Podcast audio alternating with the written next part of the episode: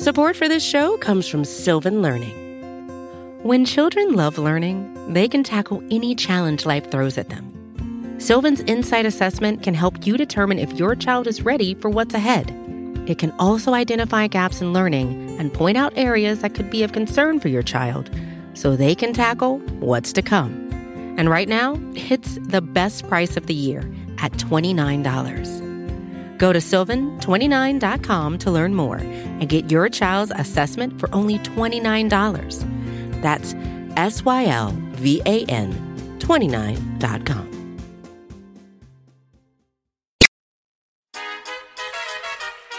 It's the Mixed Martial Arts Hour. It is Monday, September 24th, 2018, and Caesar is home. Welcome, everyone. My name is Luke Thomas, and this is the MMA Hour right here on MMAfighting.com. Thank you so much for joining me. I greatly appreciate it. What a show we have planned for you guys today. All the trimmings that we normally have sound off, weigh in, round of tweets, the huge plus a star-studded panel right here on the show. Let's see. Now we have to rearrange the guests in a little bit, which I'll explain. But today on the show, Johnny Hendricks will be here to discuss his foray into bare knuckle boxing. Bas Rutten will be here. He's calling the Karate Combat Show on Thursday, I believe, at the top of the Freedom Tower. How crazy is that? Plus, we're going to have Karim Zidan will be here, an investigative journalist, to go over some of the madness from the UFC 229 presser. And we had to shift him around a little bit, but I think we got him. Malki Kawa will be here at about 150, 5-0. So I think we might go a little bit longer today than we normally do. Obviously, we usually close shop at around 2. We'll probably go to about 210 uh, or so. That's what we're looking at here. As always, you can tweet the show, and you have been. Thank you so much for that using the hashtag the MMA Hour. You can also call us at any time. You can call us at the number 844 866 2468. Uh, and you can leave um, uh, voicemails. So we usually do the sound off at the end of the show. We're actually going to do it in the first hour. We had uh, Malki on. Well, it's it's a long story. I'll, I'll explain in just a second. But you know what? We have no time to waste. Uh, it was an incredible weekend. I watched DAZN for the first time. I'll talk about that a little bit later. Uh, Anthony Joshua wins, and then there was UFC Sao Paulo, and there was some controversy therein. And uh, you get the idea. You know who also had a fantastic weekend is the arroz to my frijoles, the arequipe to my pan, the ala to my chambea, the one and only Danny Segura with, ¿cómo se dice black eye in Espanol? Ojo negro. Uh, oh, negro, quite literally. Uh, Yeah. How are you, my friend? I'm good. A little under the weather, little- huh? Yeah, I'm a little sick, but uh, you know, toughing it out, and I'm here. All right, so, show. so who busted you up? What happened? so picture I had I subbed for a friend's uh, league game on Friday. This is soccer, This is soccer, Okay. yes, or football, right? all right? Picture the Colombia versus England World Cup game. Ooh, it got a little nasty. Except that we're all a lot shittier than those guys. Okay. Uh, so yeah, there was a few red cards. Uh, a lot of little scuffles broke out here and there, and I took an elbow to the eye in the in the process. Did it swell up at all? A little bit. Um, it, I actually didn't think it was going to be that bad. I- It, did swell up a bit and it hurt, but I thought I was going to be fine. The next morning when I woke up, I was like, "Oh my god!" Yeah. But uh, yeah, it was fine. So did you go and like viciously slide tackle the other guy and uh, you know baiting No, a red card in um, response? Not really. Uh, it was towards the end, so I, I couldn't get much retaliation. But hopefully, I get a, another chance. Did that guy get a red card? What happened? No, nothing. Nothing. Not even a yellow. Nothing. Zero. You know he what? got shoved by my teammates. You know what? Racism. That's what I'm going to claim. Sure, yeah. Irresponsibly. I have no proof whatsoever. I'm just going to say Yeah. racism. All right. Well, did you win? we lost 1-0. Yep. You took an L in a number of ways, huh? Yes, yes. It was a rough Oh, weekend. It was a rough Jesus. weekend. And here you are. You've Yeah. got what appears to be whatever it was making Tom Hanks sick in Philadelphia. Have you ever seen that movie? I don't know. I haven't. yeah, well, you've got that, it looks like. So uh, you're struggling out here, huh? Yeah, it's rough. Uh, it's, all right. it's a rough Real quickly, uh, so if you were inside the whole time, did you watch DAZN? Do you have the DAZN app? I, I do have access to the Zone app, but I haven't had a chance to, to check it out. Okay. I will uh, in the next I, couple of days. I will talk about this a little bit later in the show, but I watched it. I watched Bellator Mm-hmm. on Friday night with it, and then I watched the Povetkin Joshua fight on Saturday. I've got some thoughts I want to share a little bit later because, as you know, the big Bellator fight is coming up this weekend. The big one that they're launching. Yeah. This was their their soft opening. That's their grand opening. A little bit later this week, so that should be kind of interesting. I'm looking forward to that. Um, of course, UFC Sao Paulo happened over the weekend.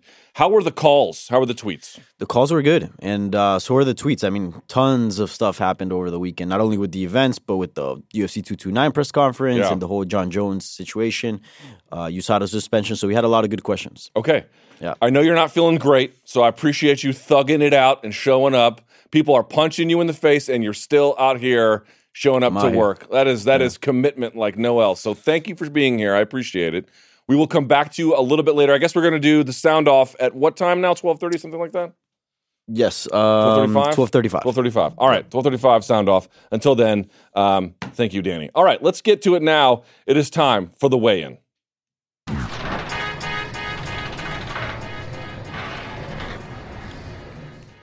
Time now for the weigh in here on the MMA Hour. Um, you know, last week was a big week.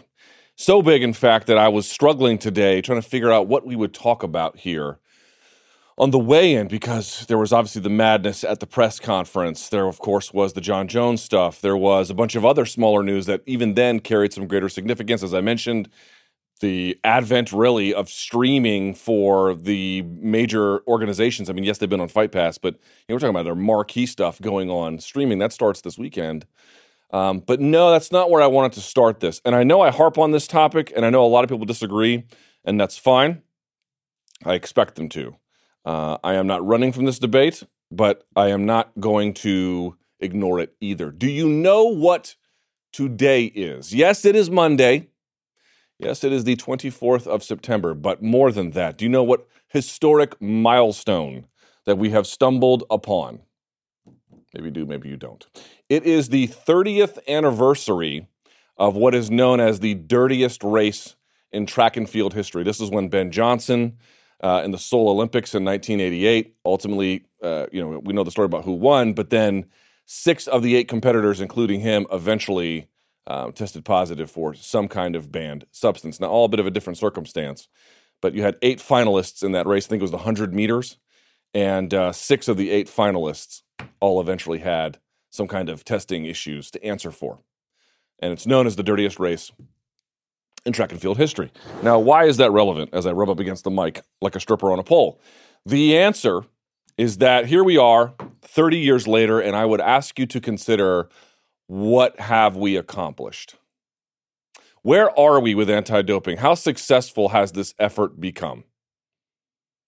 I know these questions are uncomfortable and no one appears to want to ask them except for me, but I am fine to carry that mantle. Have we won yet? Better question Are we even close? I would humbly submit to you that 30 years following what was one of the major catalysts for not merely a frenzy around anti doping, but frankly, some kind of substantive change, at least in theory. 30 years later, we are basically no better off. There's no evidence to conclude we're in any ways better off. None.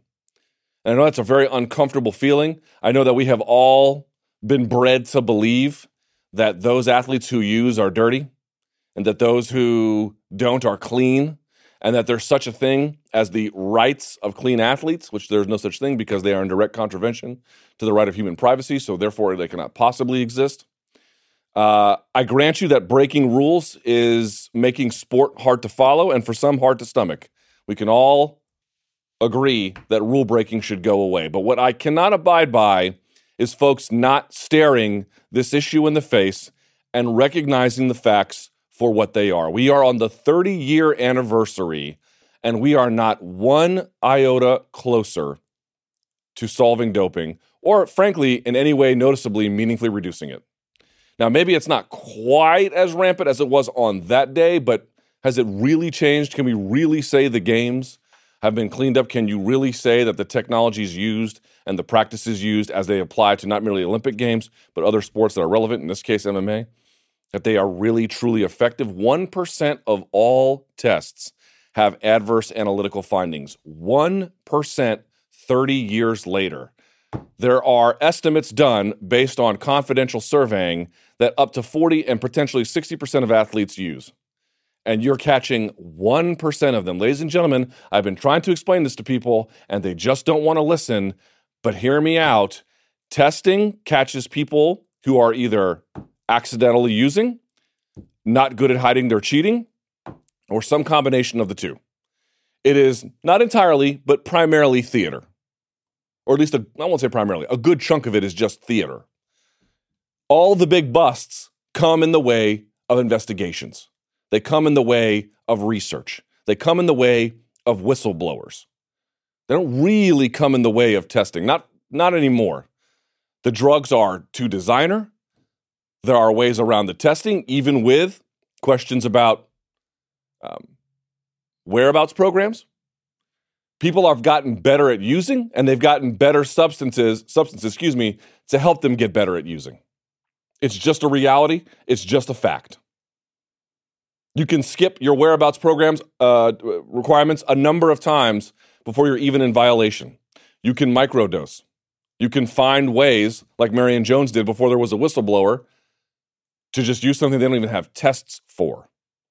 And this goes on and on and on. And I see the same responses over and over and over again. No, what you need to do is come up with punishments that make people so unwilling to use it that they'll stop or they'll see the horrors happen to somebody else. And eventually, this will truly deter us. Right. It might deter some folks. It also might deter the audience from showing back up after you irreparably damage the sport. That's what it might do. Did you guys see what happened in Russia last week? All the news was about Jon Jones. All the news was about the 229 presser, but something happened all the way over in the Seychelles. Did you guys see that? Essentially, Russia was reintroduced to the community of nations. RUSADA was allowed to begin to test their athletes again, despite all the warnings from watchdogs that this would be a terrible thing for world anti-doping. And why? Why would why would why would WADA want to do this? The parent essentially organization of which USADA is a signatory, where the prohibited list comes from.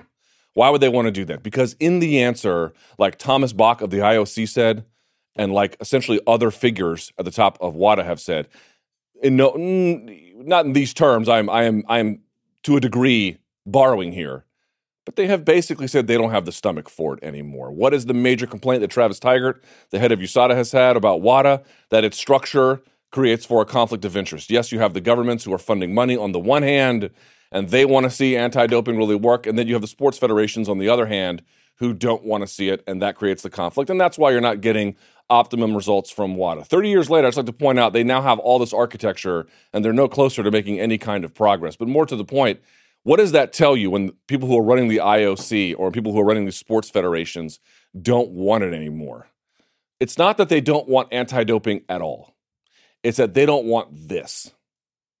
They don't want this anymore.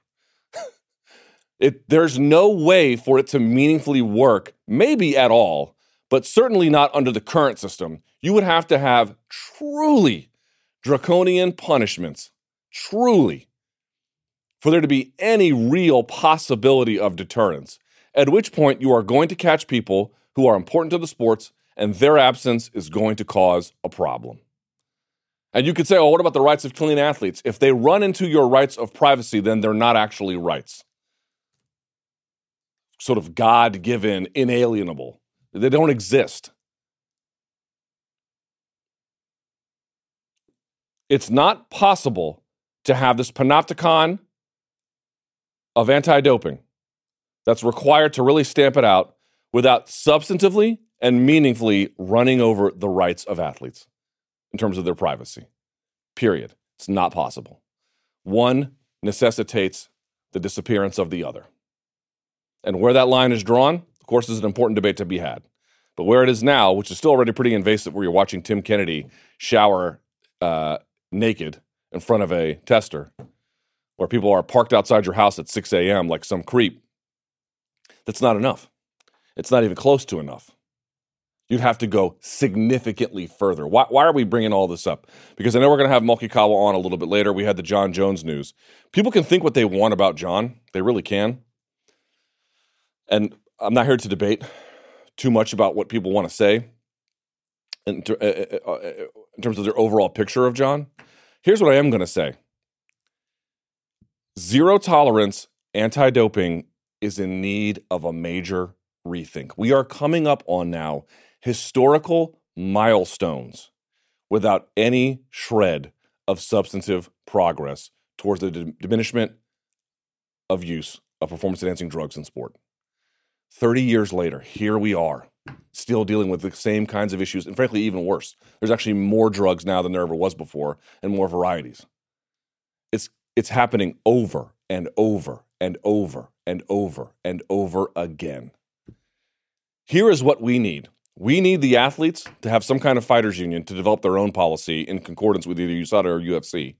But in the absence with that, we just need to wake up a little bit and smell the roses. What does the NBA have? What does the NBA have? They have the laxest testing policy in all of sports. And number one, their audience doesn't care. And number two, it gives everyone inside just enough freedom to use without being idiots. Yes, a couple of guys get caught here or there, but they never really had a major scandal. Because what they basically do is they put a lid on the pot and they said if the crabs want to fight it out in here, it's fine. They don't really care anymore. That's what it's about. And you could say, well, look, that might be fine for the NBA. Their fans don't care. Maybe their athletes use, maybe they don't. But that can't work in fighting because fighting is different. Look at all the damage that might be happening. Can anybody sit here and tell me with a straight face that MMA is safer today? Did you see what happened with Eric Anders collapsing like that and his corner dragging him over? Like, I mean, he was a lifeless heap of almost nothingness, and his corner was dragging him here. And you're worried about whether or not someone was on EPO, maybe? at some other different bout? Let me get this straight. You can't figure it out in tennis. You can't figure it out in golf. You can't figure it out in basketball. You can't figure it out in baseball. You can't figure it out in soccer. You can't figure it out in football. You can't figure it out in table tennis. You can't figure it out in diving. You can't figure it out, frankly, even in cycling. You can't figure it out anywhere, but all of a sudden fighting is going to be different. Why? No, it's not. It's not going to be different at all. In no way, shape, or form will it be different. It'll be the exact same scenario. Because in the end, all these people chirping about how they're so mad at Jon Jones, maybe you are, but you can't really meaningfully claim to be upset if you're still going to watch all of his fights. You can't really claim as a journalist that you're super mad at Jon and then you show up and you provide coverage and you do interviews with him. Because I don't believe you.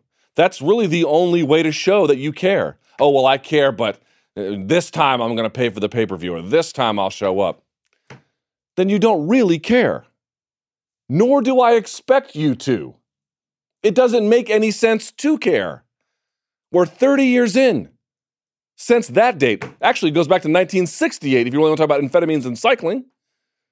That's how long this nonsense has carried on for. And here's the truth, and it's uncomfortable, but I don't know what we're going to do because the dog finally caught the car on this one, folks.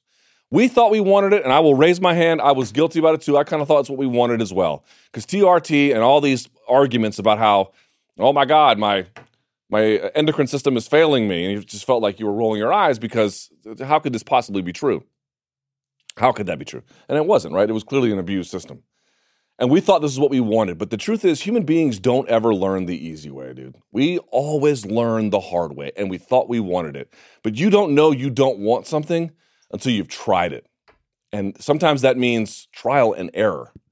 But here's the problem there's one really powerful argument about USADA, super powerful, which is that if some catastrophe happens, God forbid, if some catastrophe happens and somebody gets hurt, maimed, God forbid, dies inside the octagon, and one of the, the competitors, either one, frankly, tests positive for anything, the UFC at least has some insurance to say, look, we did everything possible.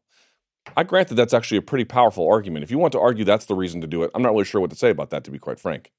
It's got nothing to do with clean sport. It's got nothing to do with the cops and robbers headlines that everyone loves to consume TMZ style. And it's like catching the tiger by the tail. Well, you caught it. Now what are you going to do from it? How do you back out of that? I don't know. I don't know the answer. I just want to take these opportunities because no one else is going to bring this up, even though everyone else knows it's true a new conversation is needed. I don't know what that way forward is, but there is a way forward. We need to explore it because what we have now, it clearly ain't working. Not for you, not for me, not for the athletes, not really for anybody other than maybe the sanctity of the reputation of the anti doping agencies. All right. With that out of the way, let's go to our first guest. Uh, this gentleman retired from the sport but he is not going away. He is going to be taking on Brennan Ward November 9th at WBK FF1 Rise of the Titans. He's one of the best welterweights to ever do it. Joins us now via Skype. Johnny Hendricks is here. Hey, Johnny, how are you? Doing great. How are you doing today? I'm doing quite well. Uh, uh, Johnny, where do you join us from? Where are you right now? I'm from Texas. I'm in no, no, no. Texas right now. Um, that's the that's the beautiful part of now not doing MMA. I get to do boxing. Texas is a big state for boxing, and uh, I'm able to get a lot of good partners. Okay, so let's talk about this. Why did you retire from MMA? well, one of the reasons was because uh, I think USADA is a great thing for the athletes because it, it's making people be clean, right? You know, I, I, took 26 tests, never failed one of them. But in so that was in two years. I took 26 tests, never failed one of them. But what hurts, what hurts the MMA aspect of it is that you can't IV back.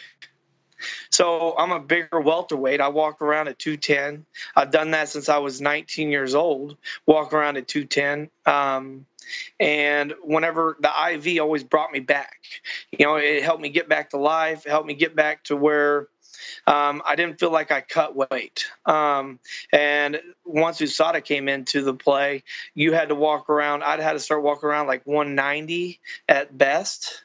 And uh, as you can tell, I, I, do carry a lot of weight.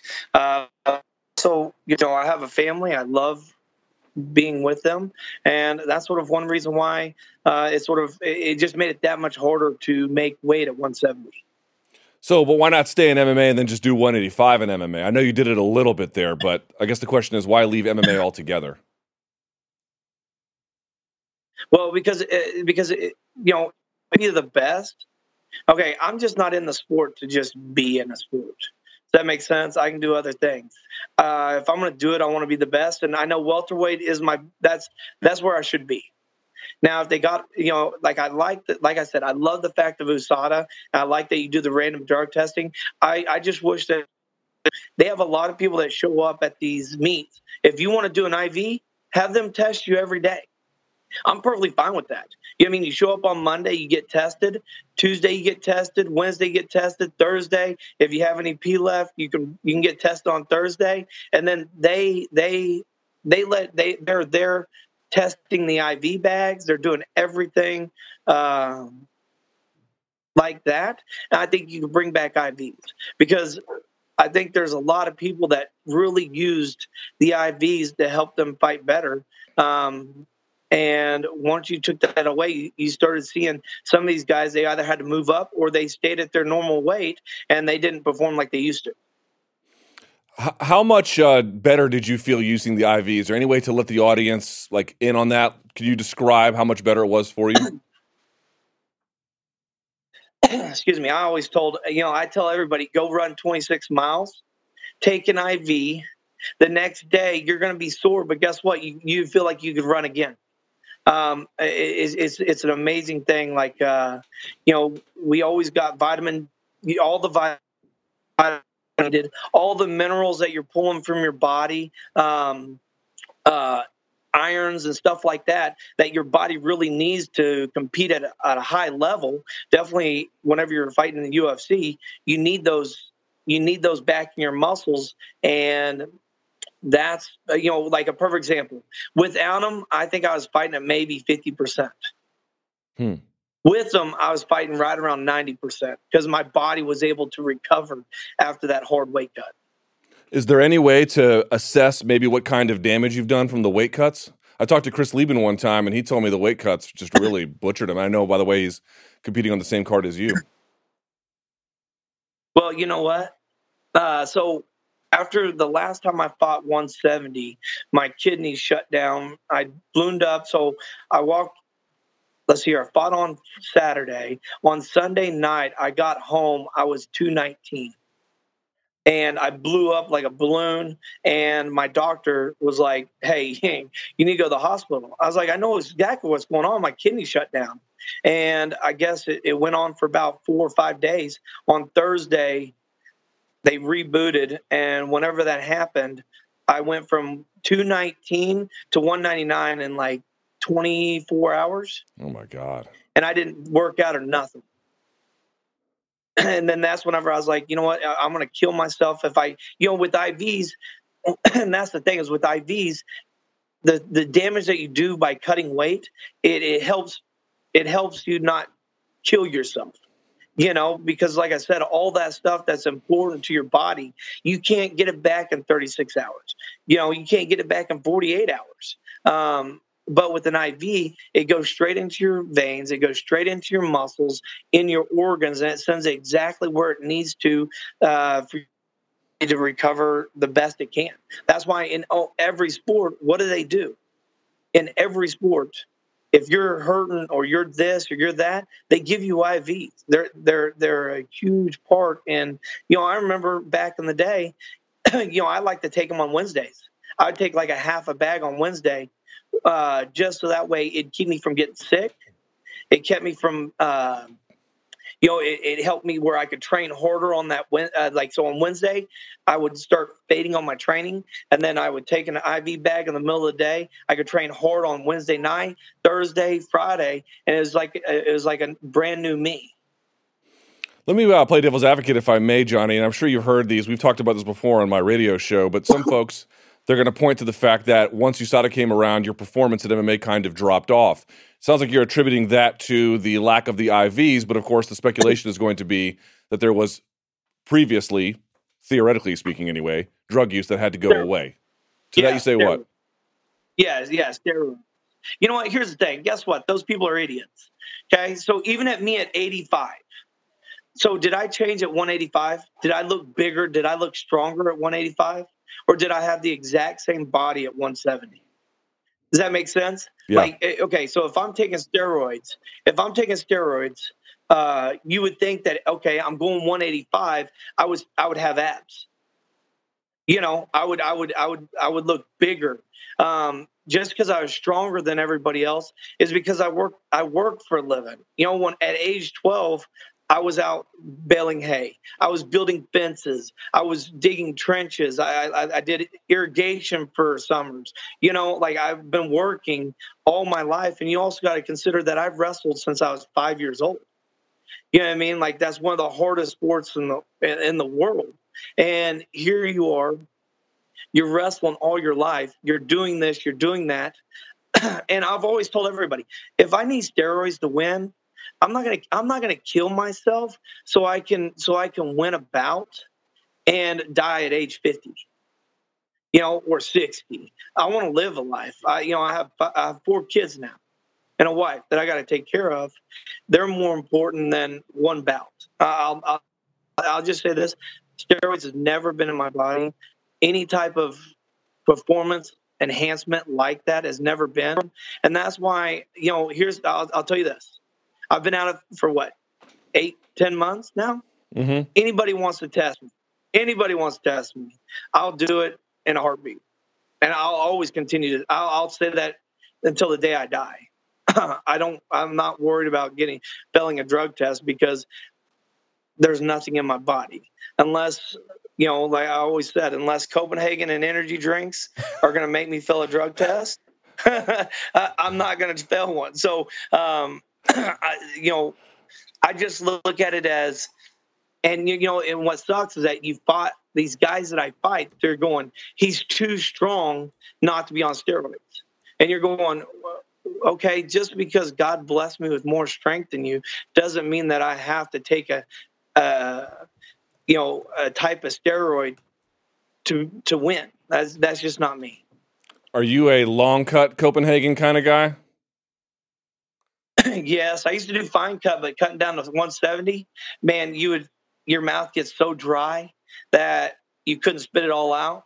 Yeah. and you'd be walking around with you know half the dip still in there. So I switched to uh, sw- switched to long cut, and then the week of the weigh-ins, I would go to uh, pouches. The old bandits. Well, I, they're they're Copenhagen pouches. Yes, they're like Yeah. bandits. Yes, Yeah. but I would still stick with Copenhagen. I was always a long cut guy because the short cut or the fine cut, it gets in between your teeth and there's just no way to get it out unless you carry a toothbrush with you at all times. You know what I mean? Yeah, that or a toothpick. Yeah. you, you know what I mean? Like you Yeah. got that But I'm- or hey, you know what? I'll tell you this. The best thing that I found out was gum. You chew a piece of gum after you dip fine cut, Yeah. and then you throw out the gum and it picks it all out from your teeth. Uh, well, you know what? It's I don't dip anymore, but it is an, a good life hack. L- let's talk a little bit more about MMA if we can, Johnny, because the question would be, well, okay, it didn't work out for you in UFC at the very end there, but of course you had a nice run in the early to middle parts. But why not go to Bellator? In fact, Bellator this weekend has their own welterweight tourney. They can make a claim that maybe they've got the best welterweights, many of the best welterweights, certainly in their division. You can use the IV there conceivably. Why not continue your career there? Was that was that a possibility for you? It was, but then again, you know, um, I don't know. You know, I I just got to a point where it, it, sometimes it wasn't. It's it's who you, how much you're going to talk to get something. You know, eh, you know, are you going to be how much how how how bad does the press want to follow you? How how much you going to talk trash about this guy, this guy, this guy to get the fight? Um, and, you know, for me, I've always been the guy that talking trash is easy, uh, but for me, I just I just wanted to try something. You know, realistically, I wanted to try out boxing for a little bit. And uh, whenever the bare knuckle TV they came after, they they talked to me. I was pretty excited because I want to see how my hands are. You know, I've, I've been wanting to find out for a while um, how, good is my striking um, because I've gone with some very very talented boxers here in uh, Texas, and uh, it's just it's just been a dream of mine. I've been a huge boxing fan uh, all my life. I grew up watching Tyson. I grew up watching uh, you know the the old classics, um, and that's sort of where my next career led me. I, I want to talk about that in just a second. One last question about MMA, if I may. Do you? How do you feel about the sport? Do you still like it? Do you still love it? Do you plan on being a fan? Do you plan on being totally distant? How do you think MMA will affect your life going forward? I'm coaching. I'm coaching. I got six fighters right now. They're all amateur. I'm working with them, um, and that's pretty much what I. That's my. You know, not only I coaching wrestling at a high school, but I'm also coaching uh, six fighters, and uh, you know, I'm probably. I would like to get to like ten fighters where I'm coaching them all the time. Uh,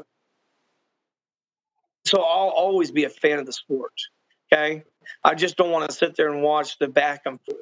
Does that make sense? I, Mhm. I, I care about the fights. That's what I care about. So whenever you know Saturday nights, Friday nights, the local shows, Saturday nights, the big shows, that's what I care about. What's your fondest UFC memory? You know what? Um, my fondest UFC moment was probably my very first one. You know, excuse me. You're walking in there and you you you sort of see and, and you know you're in the best league. You know you're doing this. You know you're doing that, and you you you you look around and everybody's there. They they can't wait for the excitement of the fight you know and you you you step into the octagon you're looking across and whenever you see that guy and you're you're just like man and this is it. I have to i have to perform now. Like that that first fight was the pressure was so high that it was hard to compete against it for for the rest of my career. Um because you know you you got your shot do you, if you lose, you're most likely out. You win, you get to keep fighting. And, and and that was that was sort of my defining moment for me of when you when you, as soon as they said fight, everything went away. It was weird, like hmm. nerves, everything. It just it just slowed down, and whenever it slowed down, the next thing you know, you're knocking them out. You're going, wow, that I need to do that more.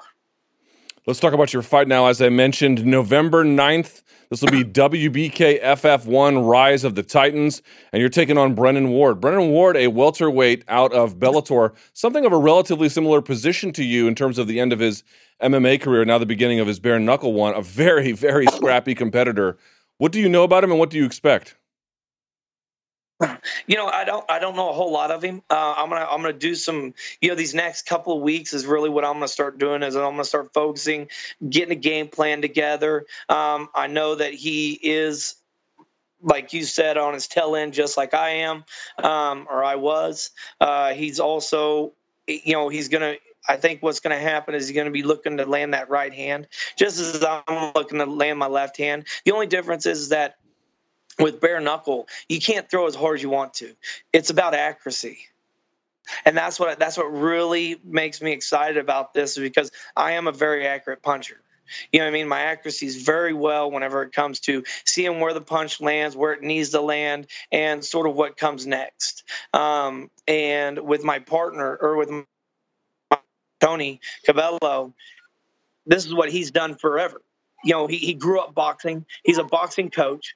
Now it's about sort of getting it done and moving forward. I hear the little one in the back. I won't keep it too much longer, Johnny. Just want to know: Are you hoping? Are you? I know you're hoping to win because why else would you competing if you didn't want to win? But more than that, are you looking to score a knockout? Which I know every fighter is, but I mean in this sense. Given that there were so many questions about the disappearance of your knockout power in the the latter, latter stage, of your UFC career? You know what? The reason why it, my knockout uh, power left is all right. So if you if you are sitting here doing this and this and this, and you're knocking everybody out, right? Let's say you're knocking everybody out. What are they going to start worrying about? Are they going to worry about my wrestling? Or are they going to worry about my left hand? You're right. So everybody I started fighting, they would circle to their right and that would stay away from my left hand. But with MMA, you can't just charge in there because they're four ounce gloves. You got to worry about knees. You got to worry about kicks. There's a lot that plays into that factor. Where boxing, boxing, you can still you can I can still use my power, and also, with that being said, is that nowadays there's so much footage. Every you know, and, and you also got to think. All right, Robbie used to knock people out he doesn't do it anymore. Does that make sense? Once mm-hmm. you hit it, there's a there's a certain point where you hit hard competition day in and day out. You you can't win everyone by knockout. And I think that's what sort of pushed me, like sort of hurt me in my sense, is that I didn't fall back on my wrestling if I'd have fell back on my wrestling after I knocked out a couple people and the next one didn't happen, the next one didn't happen, if I'd have fell back to my wrestling, started making people fear my wrestling again, I think my knockouts would have been back. Um, because then they, they would be like, oh, well, he might take me down or he can knock me out. Which one would I rather get done? Would I rather get knocked out on the ground or would I rather, would I rather get knocked out on my feet? And I didn't play it that way. Uh, I should have. And but that's something that I'm also teaching my guys right now is don't fall into if you get a knockout, don't fall into that. Keep keep keep every tool at your disposal, right? And and and that's really what I should have done. Last question before we let you go. What is your plan for bare knuckle boxing? How long do you think you'll do it? Man, you know what? Uh, I think I, I, have a feeling I can do it for a while. You know, uh, my first my first coach ever in MMA, he was a bare knuckle uh, world champ in Thailand. Who's that? Okay, um, so uh, it was. Uh, oh man, what's his name? Oh, if you wouldn't have asked me, I'd have been able to say that. Uh, it's all good. It's on the tip of my tongue. It's on the tip of my tongue. Uh, I can see his face, and uh, he was he's with Striking Unlimited. Okay. Uh, out there in Vegas. Okay. Uh, that he's the coach for Striking Unlimited. Um, and Ken Han. Ken Han. There we go. Ah, okay. Ken Han. and so I, he showed me a lot of techniques how to strengthen your hand and all that kind of stuff. Um, also, how how you can actually punish the body and the where to hit on the arms, this, this, what to look for. So I'm sort of going back to that stage as well. You know, where to hit on the arm, how to make sure that like, you know, after the first round, let's say it goes past the first round, that he can't no longer he can no longer use his right arm. You know, because it hurts too bad, uh, or his left arm because I, I, I keep punishing it the way that I, I the, some of the game plans that I have in my head already. Uh, those can those things can help. Fair enough. Well, as I mentioned before, November 9th, WBK FF1 Rise of the Titans. This will be live on pay per view as well as Fight TV. It's going to have Johnny Hendricks versus Brennan Ward, Shawne Merriman, the former NFL player, versus Mike Bourke, Chris Leben versus Phil Baroni, a $100,000 lightweight tournament, and a whole lot more. Johnny, always appreciate your time and your candor and wish you the best of luck on uh, November 9th. Thank you. Thank you, and y'all have a great day. You too. There he is, Johnny Hendricks. Our friend uh, Grabaka Hitman on Twitter said he was one of the best welterweights uh, of all time. Folks got mad at him for it. I don't know why. He's absolutely correct. All right, we have a limited time to do this, so let's just get to it now. It's time, ladies and gentlemen, for me and Danny to do the sound off.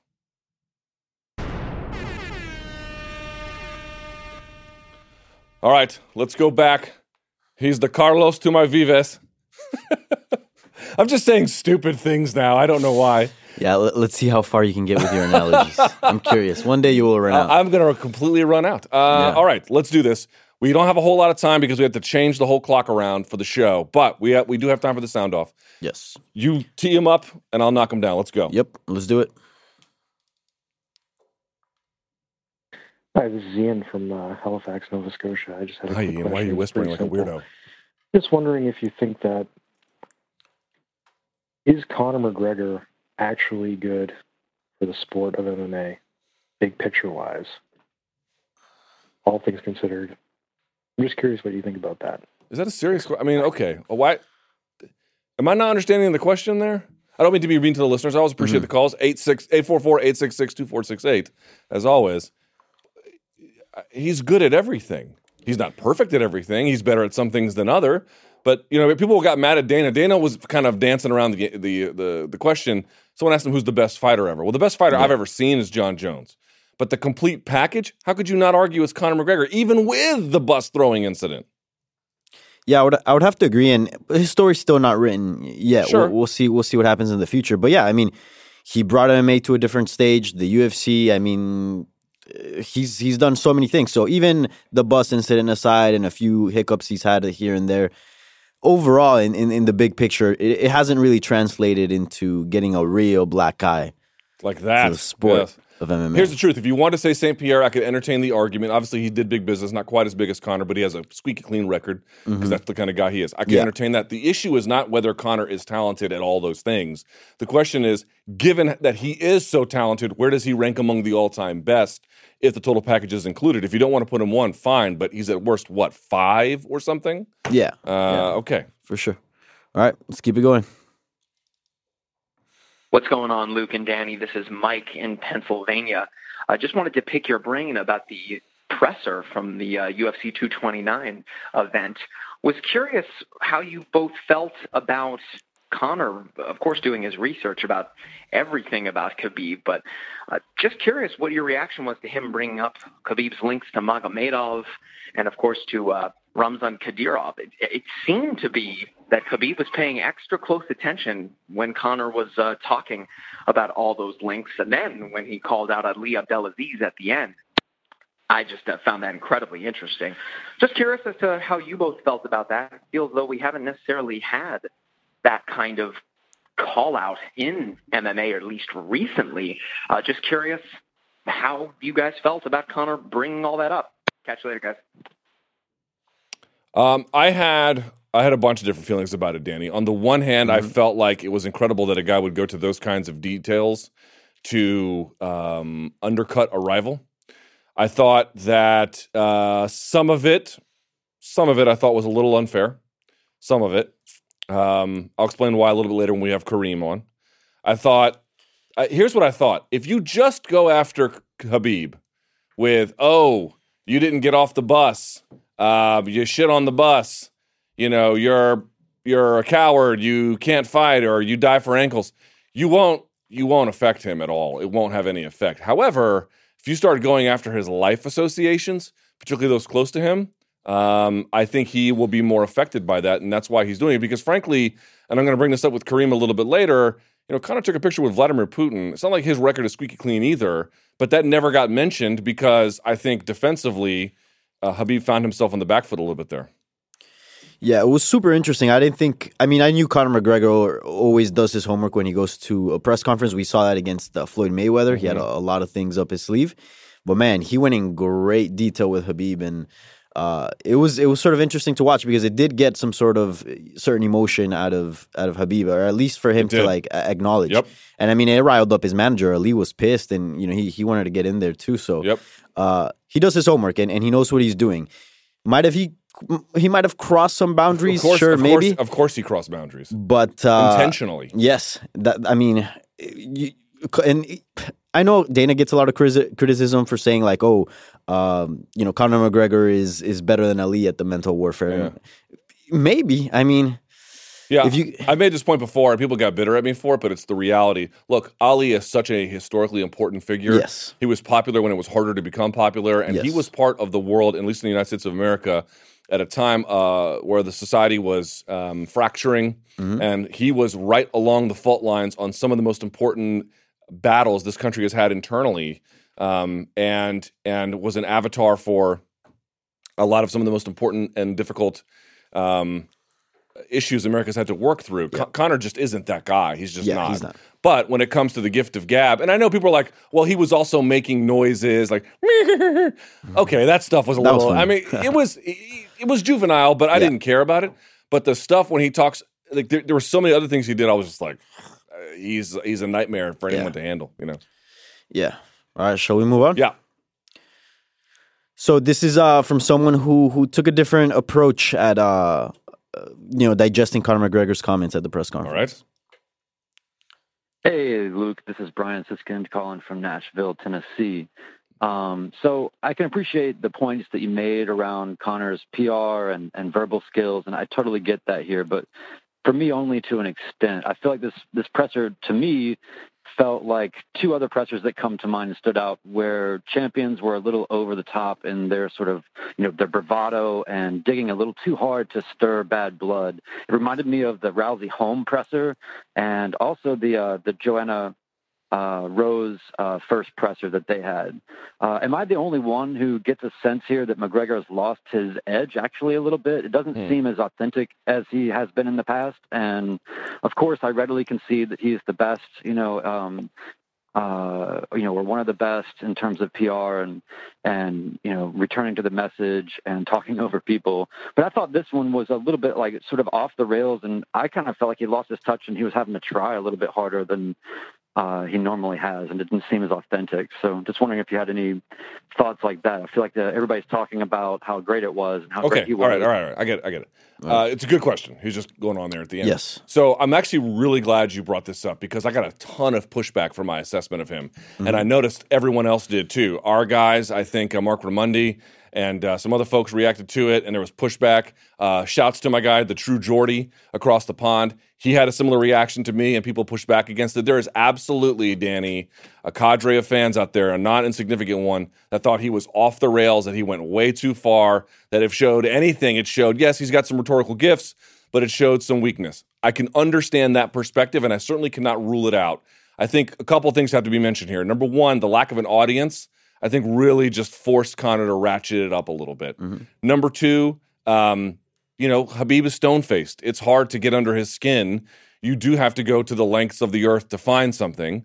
So I think that also enabled it. But look, man, I mean, what do you want me to say? Do you want me to say that Conor McGregor recognizes that he's in the fight of his life? Because I think he recognizes he's in the freaking fight of his life. He has not fought MMA in two years. He fought a boxing fight one year ago, which probably won't help him very much substantively anyway, in this contest. He's got a guy from a part of the world where they eat glass for breakfast who is undefeated, who has just the skill set to give him problems. There was no audience there. He's trying to launch a whiskey line at the same time. Yeah, he probably felt it, man. He probably felt it. So for me, I can understand that perspective, but I guess it's one of those Rorschach tests. Did you see a guy panicking or did you see a guy, yes, maybe going to, you know, uh, 11 or 12 on a dial of 10, uh, but was still basically who you thought he was. I, I tend to lean towards the latter because I really want to stay out of these. Well, who won the press conference? That's a proxy battle for the fight. Mm, sometimes it is, sometimes it isn't. Yeah, and it's also Conor McGregor is always evolving, and not not only with this fight game, but also the way he carries himself. If you look at the very first press conference he had in the UFC, is much different from all the others. And sure, there's still obviously some personality of Conor McGregor within all those all that media that that he's done, but he's changed over time. Uh, so I think this is just part of the evolution. Uh, you know, we see someone that's a lot more successful than when they made their UFC debut, has a lot more money, a lot more attention, right? So you are going to see everything get stepped up a, a notch. Would you agree? Yeah, I, I would agree. I just want to shouts to the people out there who they, they had a totally different perspective on it. They thought Conor was, yes, he was on the front foot, but only because mentally he was on the back foot. I get that. I recognize that. I think there's evidence for that claim. But on the one hand, it's like, what would you expect him to be? Like right. treating this nonchalantly? This is for sure. This is why I don't understand about some Conor fans. They're like, oh, Khabib is totally untested. Uh, he, look at his record. He's fought no one. Well, well, then why are you? Why, why, why are the odds so close? Why are you worried? Right? You want to say the opposite. You want to say this is the fight of his freaking life. If for no other reason that he's been off for two years, because when he wins, if he wins, all the fans will be able to say, yo, that guy is the shit. Yeah. Not, well, he beat a nobody. No, no, no, no, no. Habib is easily the toughest fighter he's ever had. That doesn't mean McGregor will win or lose. I don't know what it means. All I'm saying is it's just this to have that kind of confidence would be a much bigger red flag than feeling it and trying to react to it. Mm-hmm. I agree. So now let's go on to the music choices for that press conferences. All right.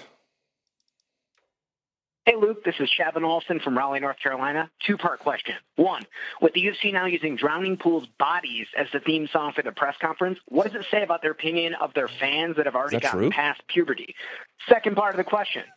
If they have, you know, they want to have this badass image, why haven't they hired anyone in their marketing department who listened to metal after the age of 15? Thank you. wait, wait. First of all, great question. Shouts to Raleigh. Yes. Shouts to everyone in North Carolina struggling with uh, the hurricane. Uh, is that true? They played "Let the Bodies Hit the Floor." I believe so. I, I saw uh, a, a, lot of comments about that. I was at I was actually in Times Square for the press conference. So you saw it on the big uh, Megazilla. Yes, and believe it or not, they had no audio for it. It's a press conference. They had, they had no audio. No for audio for it. And then like way later down the line, after like fifty percent of the people had already left, they decided to put on subtitles, and they didn't even they didn't even match what they were saying. They were like delayed. Uh, yeah, it wasn't. It wasn't the greatest. That's turnout. a disaster. Yep. Well, it won't. I mean, people are still going to watch the fight, but um, yeah, I um, mean, people were still wondering. Like, people would ask me, like, "Oh, what is that? What's going on?" Because you know, there's still two guys arguing, right, in the big ass screen, liquor yeah. and everything. Yeah. By the way, did you not look for a proper twelve over the weekend? Oh, I did. So I did I too. I could find not it. find it. I couldn't yeah. find it. So when we get some, we're going to try some on the air here. Sure. All right. In any case, in purpose of uh of journalism, right? In any case, here's the thing. It's like how is this still a thing? Right? Do you know anybody that listens to Drowning Pool at the Bodies at the Floor? Do you know anybody that does that? No, and I'm glad I don't. I mean, I didn't listen to it when that was like a new song, much less a dated song. I don't know what to tell you, man. I've I've been fighting this fight uh, up. I have been I have been pissing into the wind about their music for I don't know how long. It's like I I I'm I'm going to a dying fetus concert at the Gramercy Theater in less than a month. You're not going to tell me I don't love metal. I love metal. I love metal a lot. Um, but if you love metal, how is it you ended up on the ass end of metal that no one can reasonably defend other than it has recognizable power chords for people who read at a fifth grade level? Like, I don't. I don't understand what the issue is here. I mean, we, we are one step away from just being uh, unwitting juggalos by, by being, you know, subject to this punishment by this music. If they need some metal recommendations, boy, I, it it's not hard, dude. It's super not hard to come to come up with some. Yeah, I mean, even just you know, putting some hip hop in there, change it up, right? Like, who the hell who the hell listens to Bodies? Like, does anyone even have that on their Apple Music list or Spotify? Like, it's just amazing uh, at the choices that a, the UFC it's, makes it's, for, it, for the It's one thing about like, well, there is it bad or is it good, right? And that's a debate that, in some ways, is hard to have because it's so subjective, right? But there's no arguing about the datedness of it. These, yes. these are not timeless Led Zeppelin classics, man. This yeah. is not when the levee breaks or something, or or you know, Let It Be, or, right? Or whatever, man. This is Octopus's Garden at best, and not even that. I don't, I don't, I really don't get it, dude. I, I have, I have fought this fight, and um, you're not going to win this argument based on merit because yeah. merit wins it easily, and it never works. So, and in a way, it, it, has like this. It brings this image of like cage fighting, uh, you know, like yes. it's just. That's, that's, I think we're past that. It's 2018. Like it's not 2009. You know, anymore, we make you know? fun of juggalos. We are juggalos. We just didn't sign up for it. All right, let's move on. Do you know what a juggalo is? Yes, I do. Okay, all right. Uh, let's talk about UFC 230, which there's still tons of questions around it, even though we learned more information about it, All right? right? Yep. Hi, Luke. This is Gabriel from California. I think I called like maybe like five minutes ago.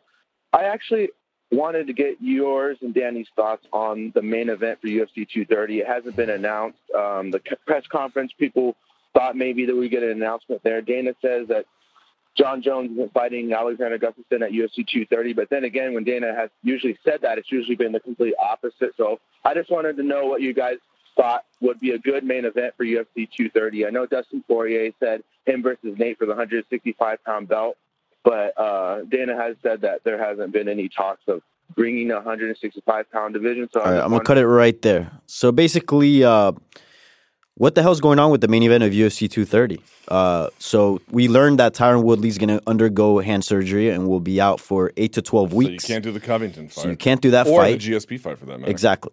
Uh, and apparently Dana's saying that jo- uh, Jones is not in the mix for that. I don't know. Why is Jones not in the mix for that? Yeah. Hey, didn't I call this a while ago? Everybody's like, oh, the main event for UFC 230 is going to get announced at that two, UFC 229 I, th- I press conference. sure it would. I, I don't know. I didn't think so. Why?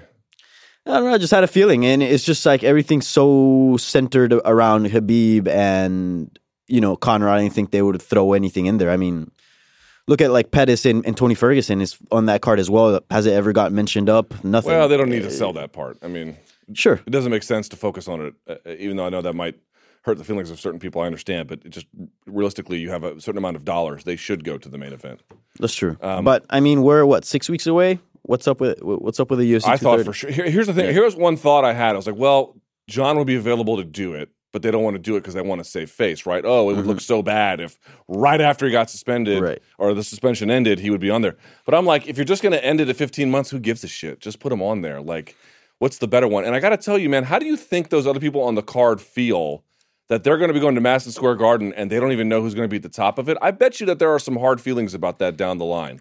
That's just a guess, but I can't imagine that Poirier and Diaz just love the fact that they don't know, or maybe they're fighting at 165, or maybe they're not. Maybe it's for a title, maybe it's not. Maybe it'll be, uh, well, it was going to be Colby Covington, maybe now it's not. Here's my own, I, I, don't know who else you can do at this point, honestly, except TJ versus uh, Henry Cejudo, which is a fine main event, I suppose, but it, it, this late promoted and uh, it's a fine fight. I'm not going to bag on it, but it's I don't know. It just feels lacking in a way it just feels you know cobbled together. Right. It feels like it's a fine fight on its own, but the way in which it's being packaged, it's, yeah. it's it just feels like you know here this is what you got, you know take it.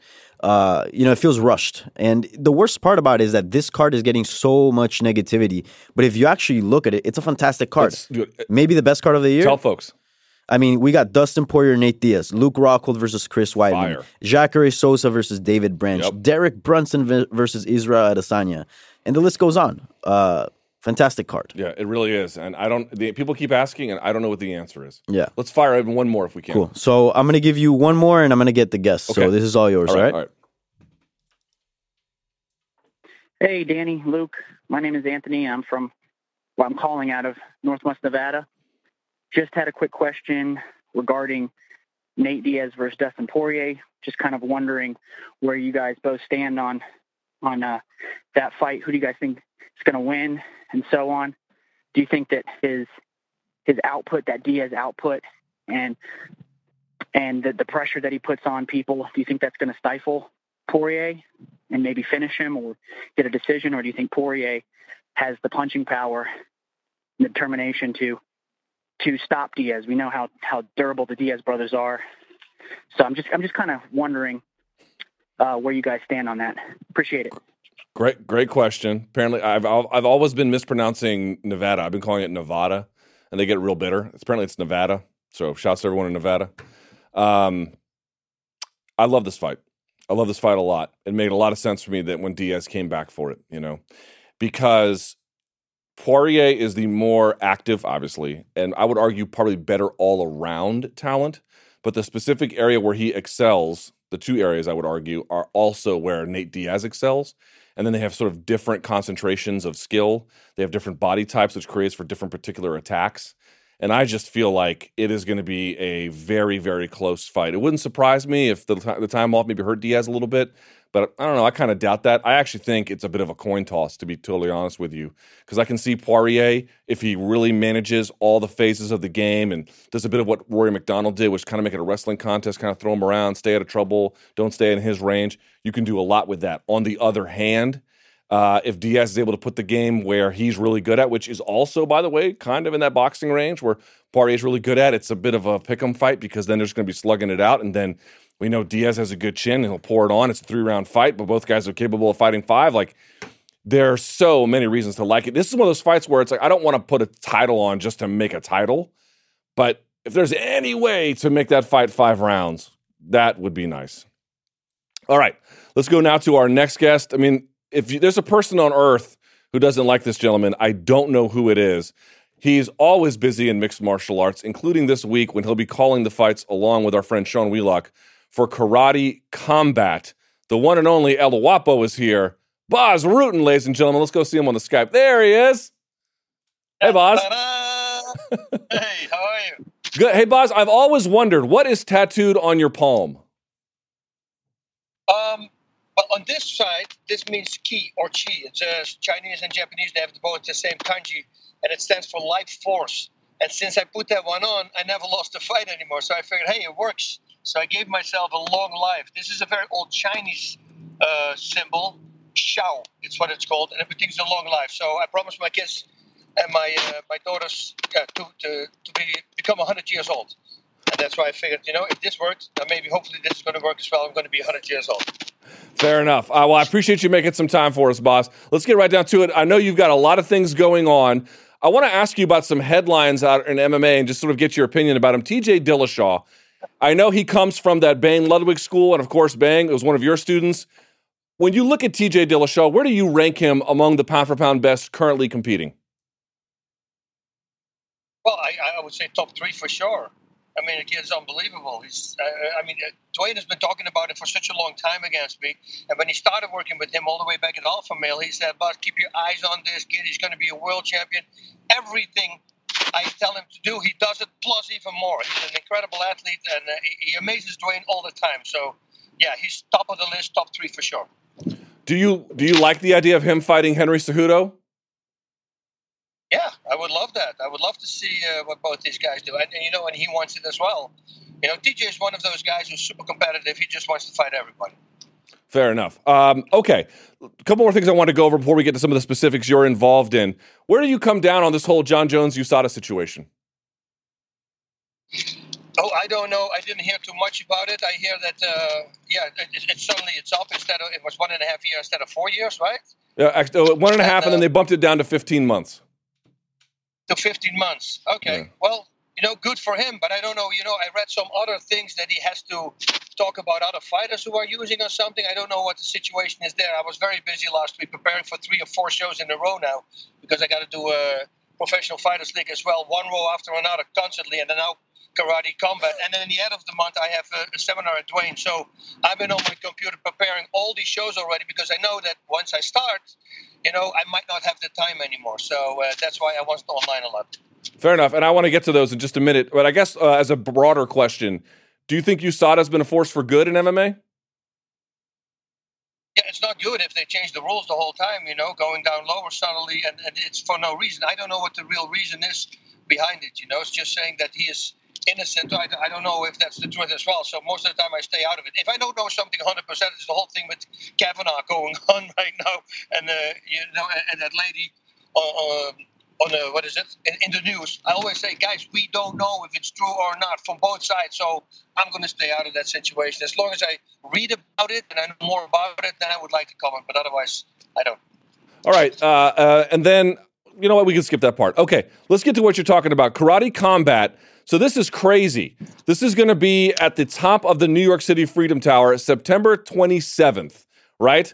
So, how did do you do you know the story of how this came to about? How are they putting on a karate or a series of karate fights at the top of the Freedom freaking Tower? You know, they look for these crazy uh, places to go to. We went to Greece. We were in Miami at the beach there. We, you know, in Hungary they've, they've been everywhere, and, and they just find these really cool places to put them on. And who who doesn't want to be there? I would no, I'm looking forward to it. I mean, did you see the view? I saw a few pictures on the 102nd floor. It's super high. We got the whole uh, city around us, and there, there we have the pit, the karate combat pit, and only a select audience. I think it's maximum 200 people can attend right there, and that's most uh, most of the time it's on invite. So no, I'm looking forward to it. I don't know how they pulled it off, but I'm very happy they pulled it off. Do you think karate is making a comeback? I know 100% it's making a comeback. You know, they're very smart because what happens in 2020 in the Olympics, you're going to have karate, it's going to be back in Tokyo. So I think they anticipated this and they saw it coming and they go, you know what? Let's start a full contact karate organization. Now, the rules are exactly the same as these rules and in the Olympics, they're the same. Only the Olympics, of course, is not going to be full contact, and this is full contact. But you know, that's an easy pullback for a fighter uh, once he's used to these rules to go over to the Olympics and perform there. So, for folks who've never seen it before, what does full contact mean exactly? I've seen some of the knockouts. It's like it's like uh, set the scene. There you go. You said it. You already saw some knockouts. Once people start getting dropped, that means it's full contact. You know, so it's with little gloves. You know, they have the ounce gloves. They're really nice, uh, really nice padding on the knuckles. They're not MMA gloves. They have the padding, a little bit more padding on the front, and then for the rest, is pretty much everything is uh, what from karate is allowed. Now, we don't have low kicks uh, allowed to the thighs because, again, those are the rules that they're going to have in Tokyo as well. But you can kick to the calf. There's no knees. There's no short hooks. They try to keep everything nice and lengthy so the fighters or the people at home can see it more easy and, and, and can see the beautiful technique of karate. So long hooks, uh, long straight punches, long kicks. They have everything, but no clinching once there is a clinch, you're allowed to take your opponent down. It needs to happen immediately, though. And then once on the ground and he's on his back, if he doesn't pull guard, so to say, or hold you, you are allowed to give five seconds of ground and pound to your opponent. And we've seen that a lot as well. And uh, it's a very, it's an explosive um, rule set. If you see it, if you see the fights, everybody till now seems to love it. Yeah, and again, if you've never seen the highlights, I think they're everywhere. I believe it's going to air on Fight Pass, a bunch of other places as well. Um, I would, ask this. You kind of got into it, but what did you learn about karate watching this that maybe you didn't know before? Uh, no, nothing, nothing really. You know, I, I, I just I, I, grew up with karate as well. I'm a Kyokushin guy, so also full contact, but it's bare knuckle and it's a different style, and it's a little bit more complicated for the people. It's a very close stand fight. It's almost like a phone booth fight in Kyokushin. There's knees, there's throwing, they throw loose knees, not even with, without a clinch they throw it. Uh, so that's that's that's different than this. This is you don't they're not wearing a shirt on top, which comes in very handy because you know this little pinky here, it's really big, and it become it's because I was doing karate, I was sparring, and you know, some people they have these uh, very high hips, and they know that could be a problem for their opponent. So what they do, they put their belt a little lower below the hip. So when you think the liver is located there and you hit a hip, it's not good for, for your hands. So they don't have this in the karate combat. They only have a t-shirt and a long pants, so you can see every target beautiful. So that's why people don't get injured. But it's uh, uh it's awesome. It's it's a high high adrenaline sport and a high uh, how do you say it? Not just high action, uh, action paced, action. Man, I can't find the word right now. I'm driving all over the road. it's okay. Uh, karate Combat One World, of course, will be on karate.com. You can also get it on Fight Pass, CBS Sports Live, and a bunch of other places as well. You mentioned the PFL. How do you think the first season is going? Are you are you uh, able to follow? I mean, I know you're a commentator, so of course you're right in the middle of it. But the point system, how do you think the point system's working out? I think it's working out great. I mean, uh, everybody seems to love it. You know, just like regular season, like regular sports. We have a season now. Uh, the playoffs are now. So next week we're going to have these fighters going to fight two fights in one night. Now you're only allowed to fight uh, five rounds maximum in one day. So the first fight they have is a two-round fight and the second fight is uh, a three-round fight, and and I think that's what we're going to separate the boys from the men. I mean, it's going to be an insane evening because all these guys are hunting, of course, for the million dollars, and all the fights we had before, you can see. I mean, we have an 85% finishing rate, I believe. The fighters really are going at it. Do you like not having the elbows? I'm 50-50 on not having the elbows. What do you think about it? You know, I, I, I, like it, but the reason they did it was, of course, because then they can fight the next fight, for, and especially now two fights in one night. If you can get a clip to an elbow, well, they cannot fight your next fight. So that's why they took the elbows out. Now, I don't know up already before. In December at the finals, elbows might be allowed, but I don't know 100%. Uh, who has stood out to you in the tournament that maybe you hadn't heard of before?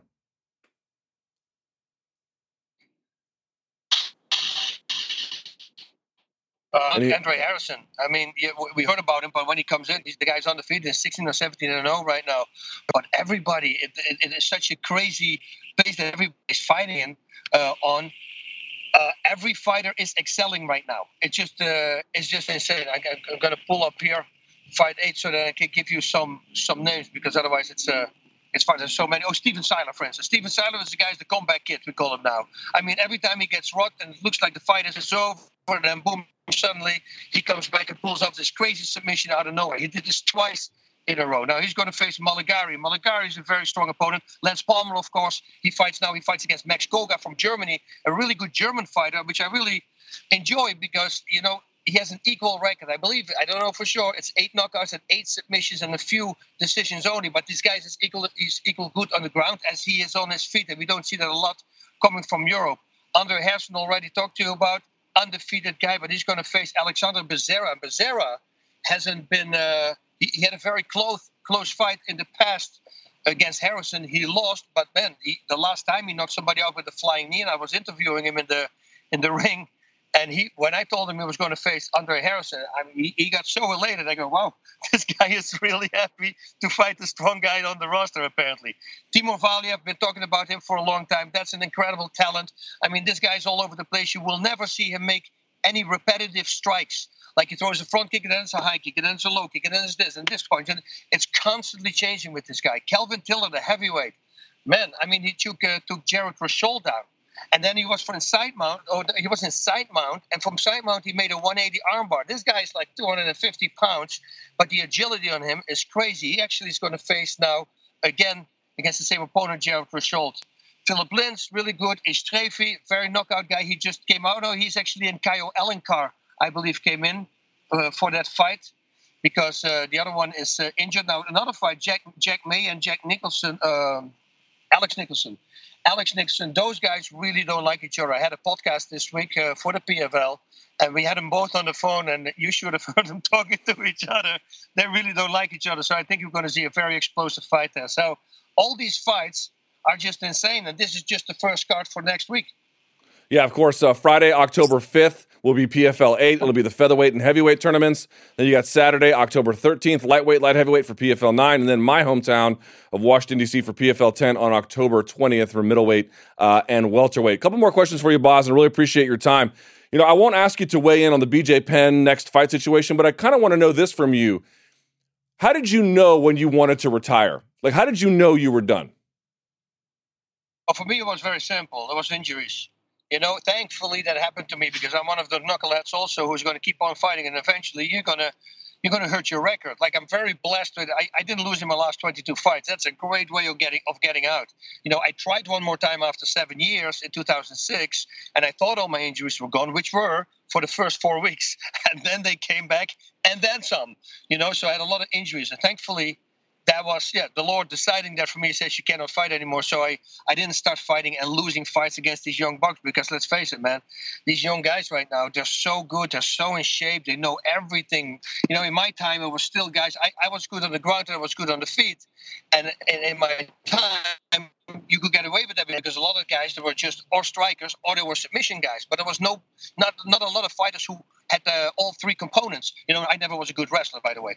Um, but now all these guys are phenomenal everywhere. You know, they have a full gas tank. Nobody runs out of gas anymore like the old time. You know, if I was, I was always make shape, make was making sure that I was in shape because if you're in shape in the old days, you're probably going to win the fight because people were still running out of gas. Well, you don't have that problem now anymore as well. So I don't know. BJ, so BJ is going to come back. It is true what you said. Yeah, yeah, he's going to fight Ryan Hall in uh, December.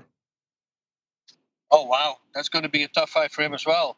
So, uh, but you know what? BJ is a guy. If, if if he goes to a camp and he has a guy that he really that he listens to, you know, who can tell him actually no, you're to have to do an extra round. So as long as he's not in control of the training, I see him winning this fight. He, he could be really good and, and, and performing really well.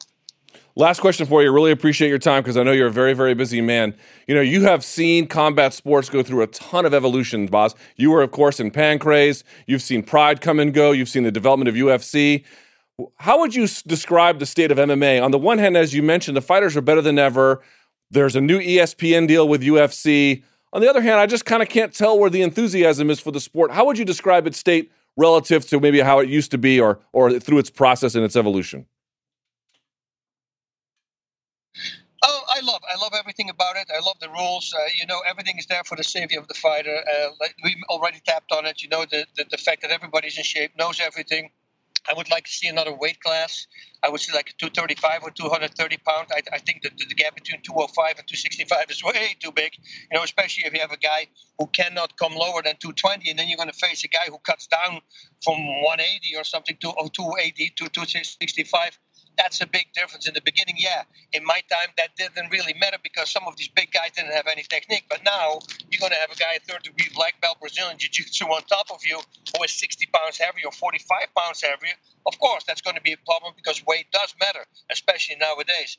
I do sometimes believe that uh, they should stop complaining if somebody's two pounds over. I go like, come on, guys, two pounds. It's it's a dumb thing. I do believe also that they have to allow the the, the IV bag I, I know some states there was some not. I, I think you know because of the weight cutting, they're not going to stop. Granted, it was an, uh, there was no weight class when I was fighting, but still, just somebody hit me on on Twitter this morning and he said, "Well, would you fight at 185?" I said, "I would." Probably because if I'm standing next to Tito Ortiz or Chuck Liddell or Jon Jones, I'm a midget compared to these guys, and they're my weight class, 205. So maybe I would go to 185. But I always also said if my body doesn't feel good, you know, we're beat up. Our, we beat up our bodies so so hard two times a day. We go through all these things.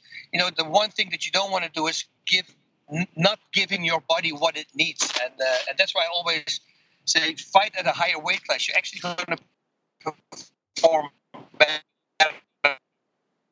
but if they pinned on uh, the fact that their opponent was cutting more weight and he was heavier than they, dude, we're talking about 10 pounds. What is this 10 pounds going to do?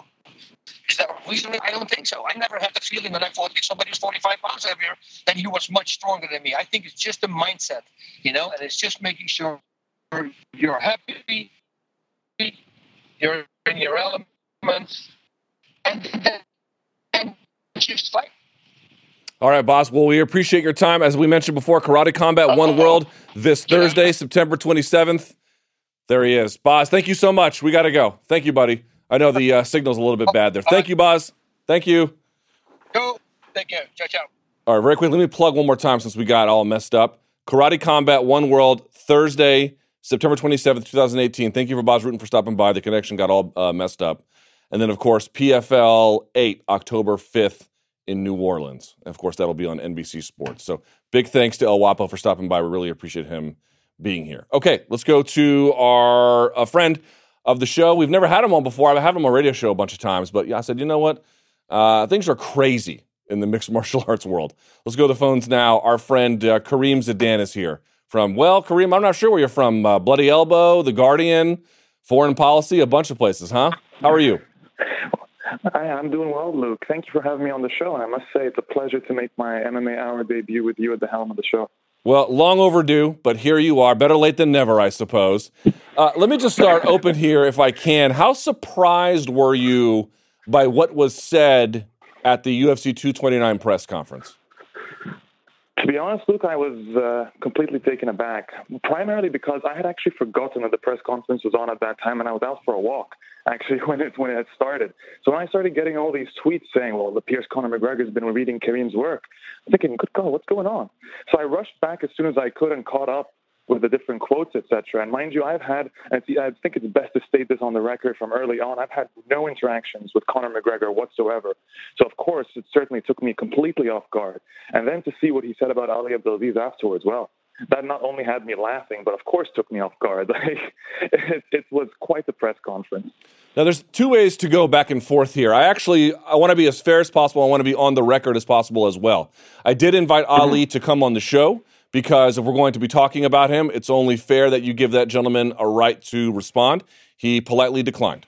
So uh, I will reiterate that number one, we invited him, and number two, if Ali is watching, and I uh, probably is, uh, we have an open door policy for him. He can come on anytime he wants to discuss some of these issues. That's number one. Number two, let me start actually the opposite direction because I know you've written a lot about um, Khabib and Russia and some of the things that Conor mentioned. Let me start in the interest of fairness the other way, Karim. And I know this is not your area of expertise or what you've written about, but just sort of you are literate about these issues. You know, Conor was going after Khabib for some of his associations, which we'll talk about in just a minute. But this is a man who has taken pictures with Vladimir Putin quite openly. Now, one of my favorite athletes in the world is Alex Ovechkin. He's done the same. So I don't want to be a hypocrite. But what can an MMA fan ascertain about that relationship? Does that matter at all? And if so, why? I'm really glad you mentioned that, Lou, because immediately the first thing I can tell you is it's complete hypocrisy on Conor McGregor's part. Because if you're going to be if you're going to be calling out Khabib Nurmagomedov, just specifically, let's say on this one, for his relationship or his links, ties, association in the past to Ramzan Kadyrov, the Chechen dictator, well, then you can't have have a picture taken with your arm around Vladimir Putin, who is not only Kadyrov's uh, enabler, but his benefactor as well. The reason Kadyrov exists and the, the, reason the specter and the monster of Kadyrov looms over Moscow right now is because of, and over the UFC, is because of Vladimir Putin. So to take a picture with Vladimir Putin, call him a great leader, and at the same time insult Khabib or target Khabib for a relationship or uh, whatever sort of uh, links he has to Ramzan Kadyrov, well, that's just complete hypocrisy. And that should be noted. I mean, I noted it in my article when I did so. We'll be noting it again when we do a feature specifically on Conor McGregor, just like we did on, on Khabib Nurmagomedov, all in, the, all in the name of fairness as well, as you mentioned before. It has to be noted for MMA fans that, yes, what he said was quite important, and it should be noted that Khabib has had all sorts of odd and questionable interactions with uh, with Ramzan Kadyrov. But for McGregor to go and then go to the World Cup, apparently, according to McGregor himself, and the invitation of Putin, and to take a picture and pose with him, which only enables a leader like like Vladimir Putin, such a controversial world leader right now, only enables him. Well, that's not a good look for McGregor either. For folks who don't understand, and again, Alex Ovechkin's done it too, and I love Alex Ovechkin because he's with the Washington Capitals, so I don't really know how to feel about it. But for folks who don't know from a broader perspective, like why are world leaders and athletes seemingly feeding off each other for what appears to be mutual gain. What is what is that the essence of that relationship, whether it's Ovechkin or Nurmagomedov or McGregor or whoever?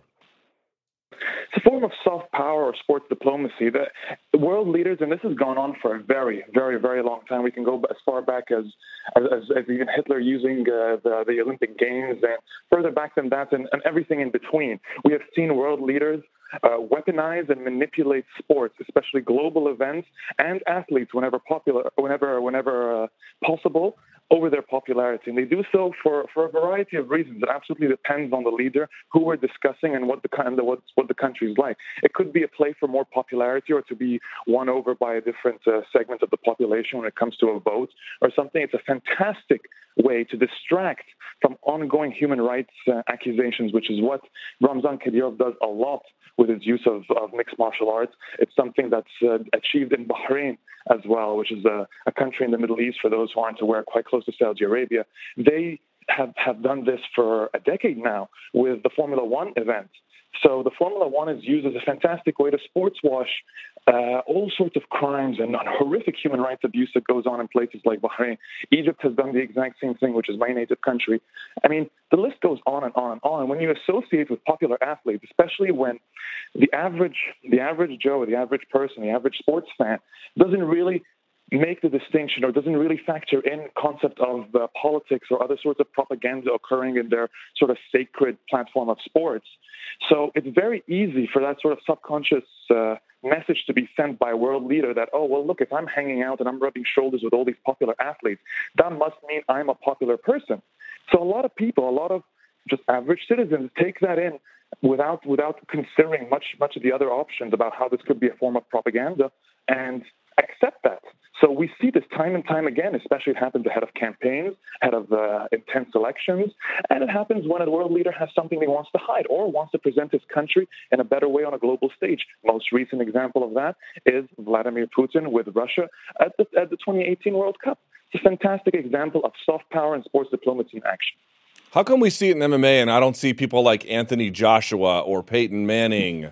Or I know Mo Salah kind of got wrapped up in it at the World Cup, but even then he seemed to actively resist it. Why does it appear to be more often in MMA than other sports? Or is that just my imagination? Well, unfortunately, the UFC hasn't hasn't taken any steps to uh, minimize this sort of interaction with, with world leaders. And because MMA remains, quite frankly, a niche sport, it is not a mainstream sport. And I can't see any any legitimate argument for it being a main, mainstream sport at the moment. People tend to assume that this is to be expected. It's a corrupt sport with uh, with all likelihood that world leaders could, could take advantage of it. But there's another key factor I think that's involved in why MMA in particular. And I would I would also say that it's not specifically MMA. There is I mean, we see it in football all the time, in, in soccer, that is. And Mo Salah, yes, he was one of the first people to speak out against Kadyrov, but there's been a whole host of other people, including the, 20, the 2002 uh, foot, like the World Cup winning team from Brazil. They've been, they went and visited and never complained about it. Ronaldinho was there recently; he never complained about it. So we do see it with other sports. It's a matter of how popular the sport is. But with MMA, it also has the added element of it being a violent combat sport.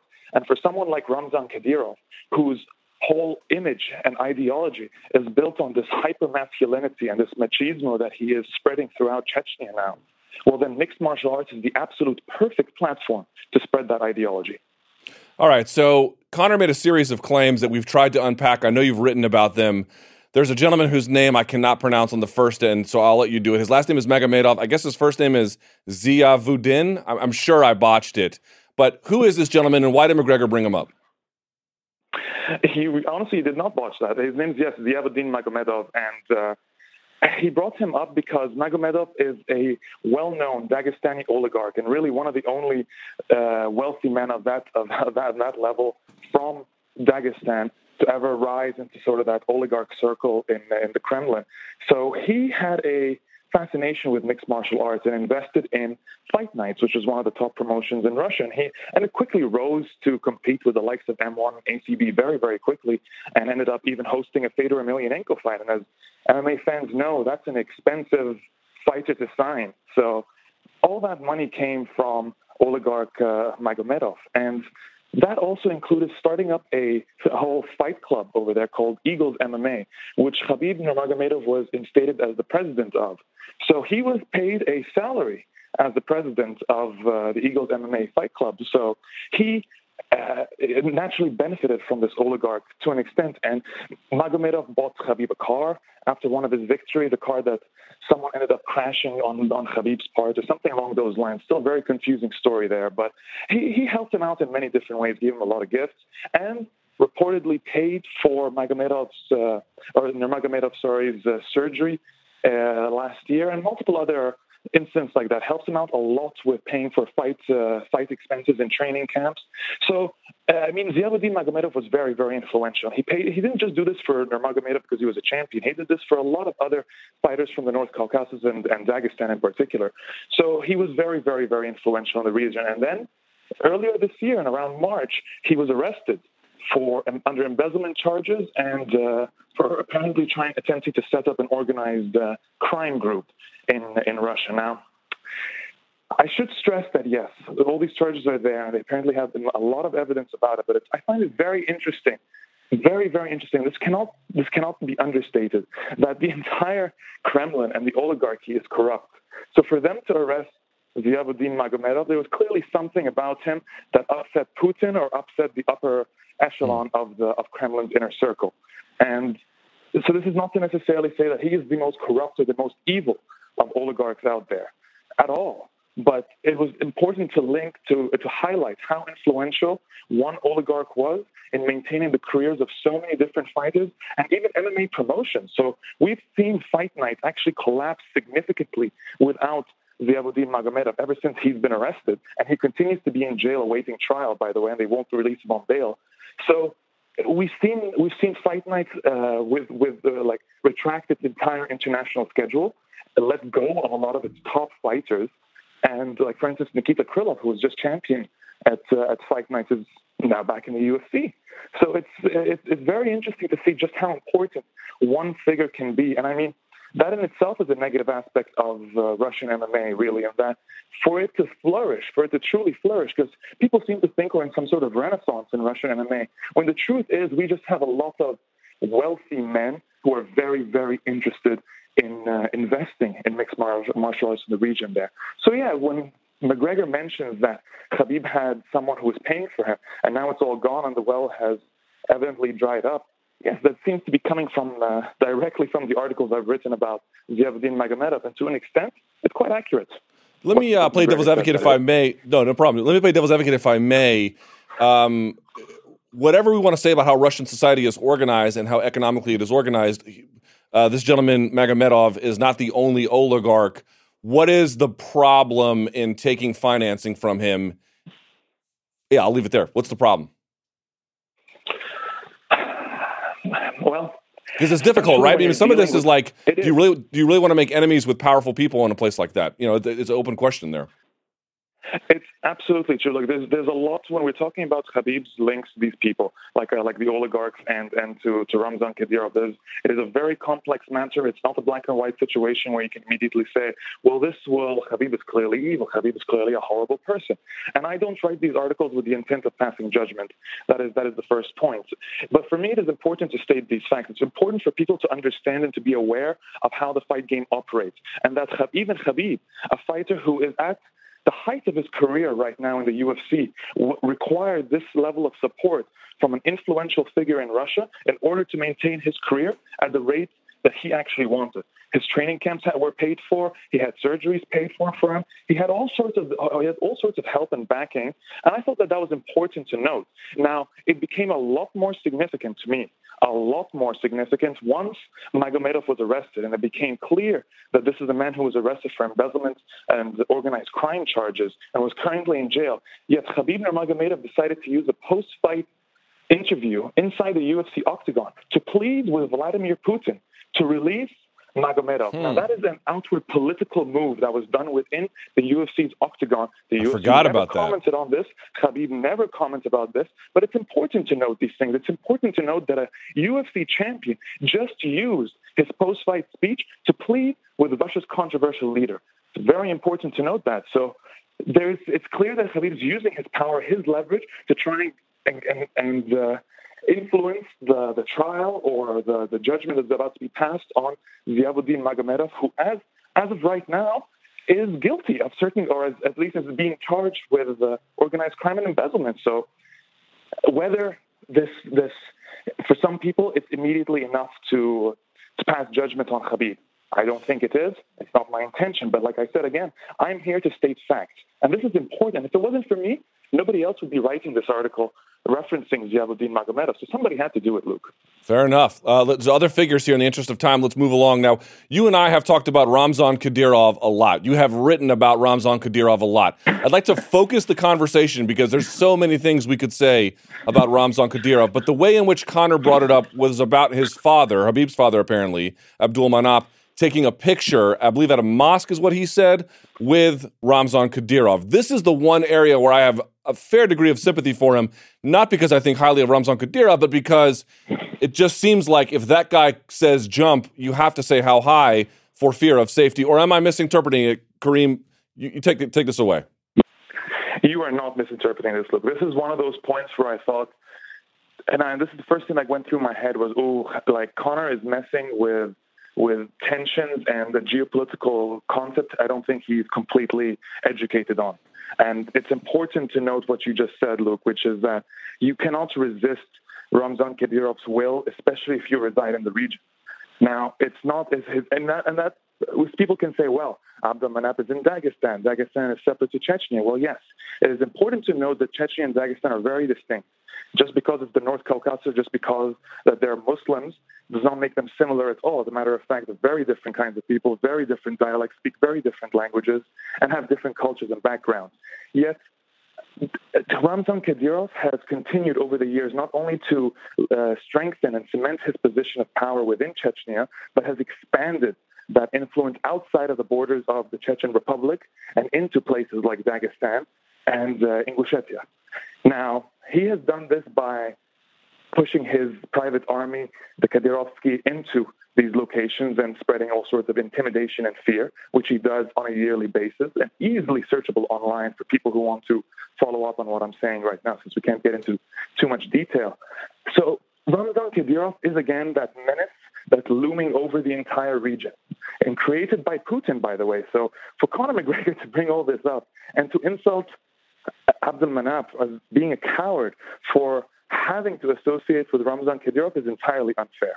Absolutely unfair.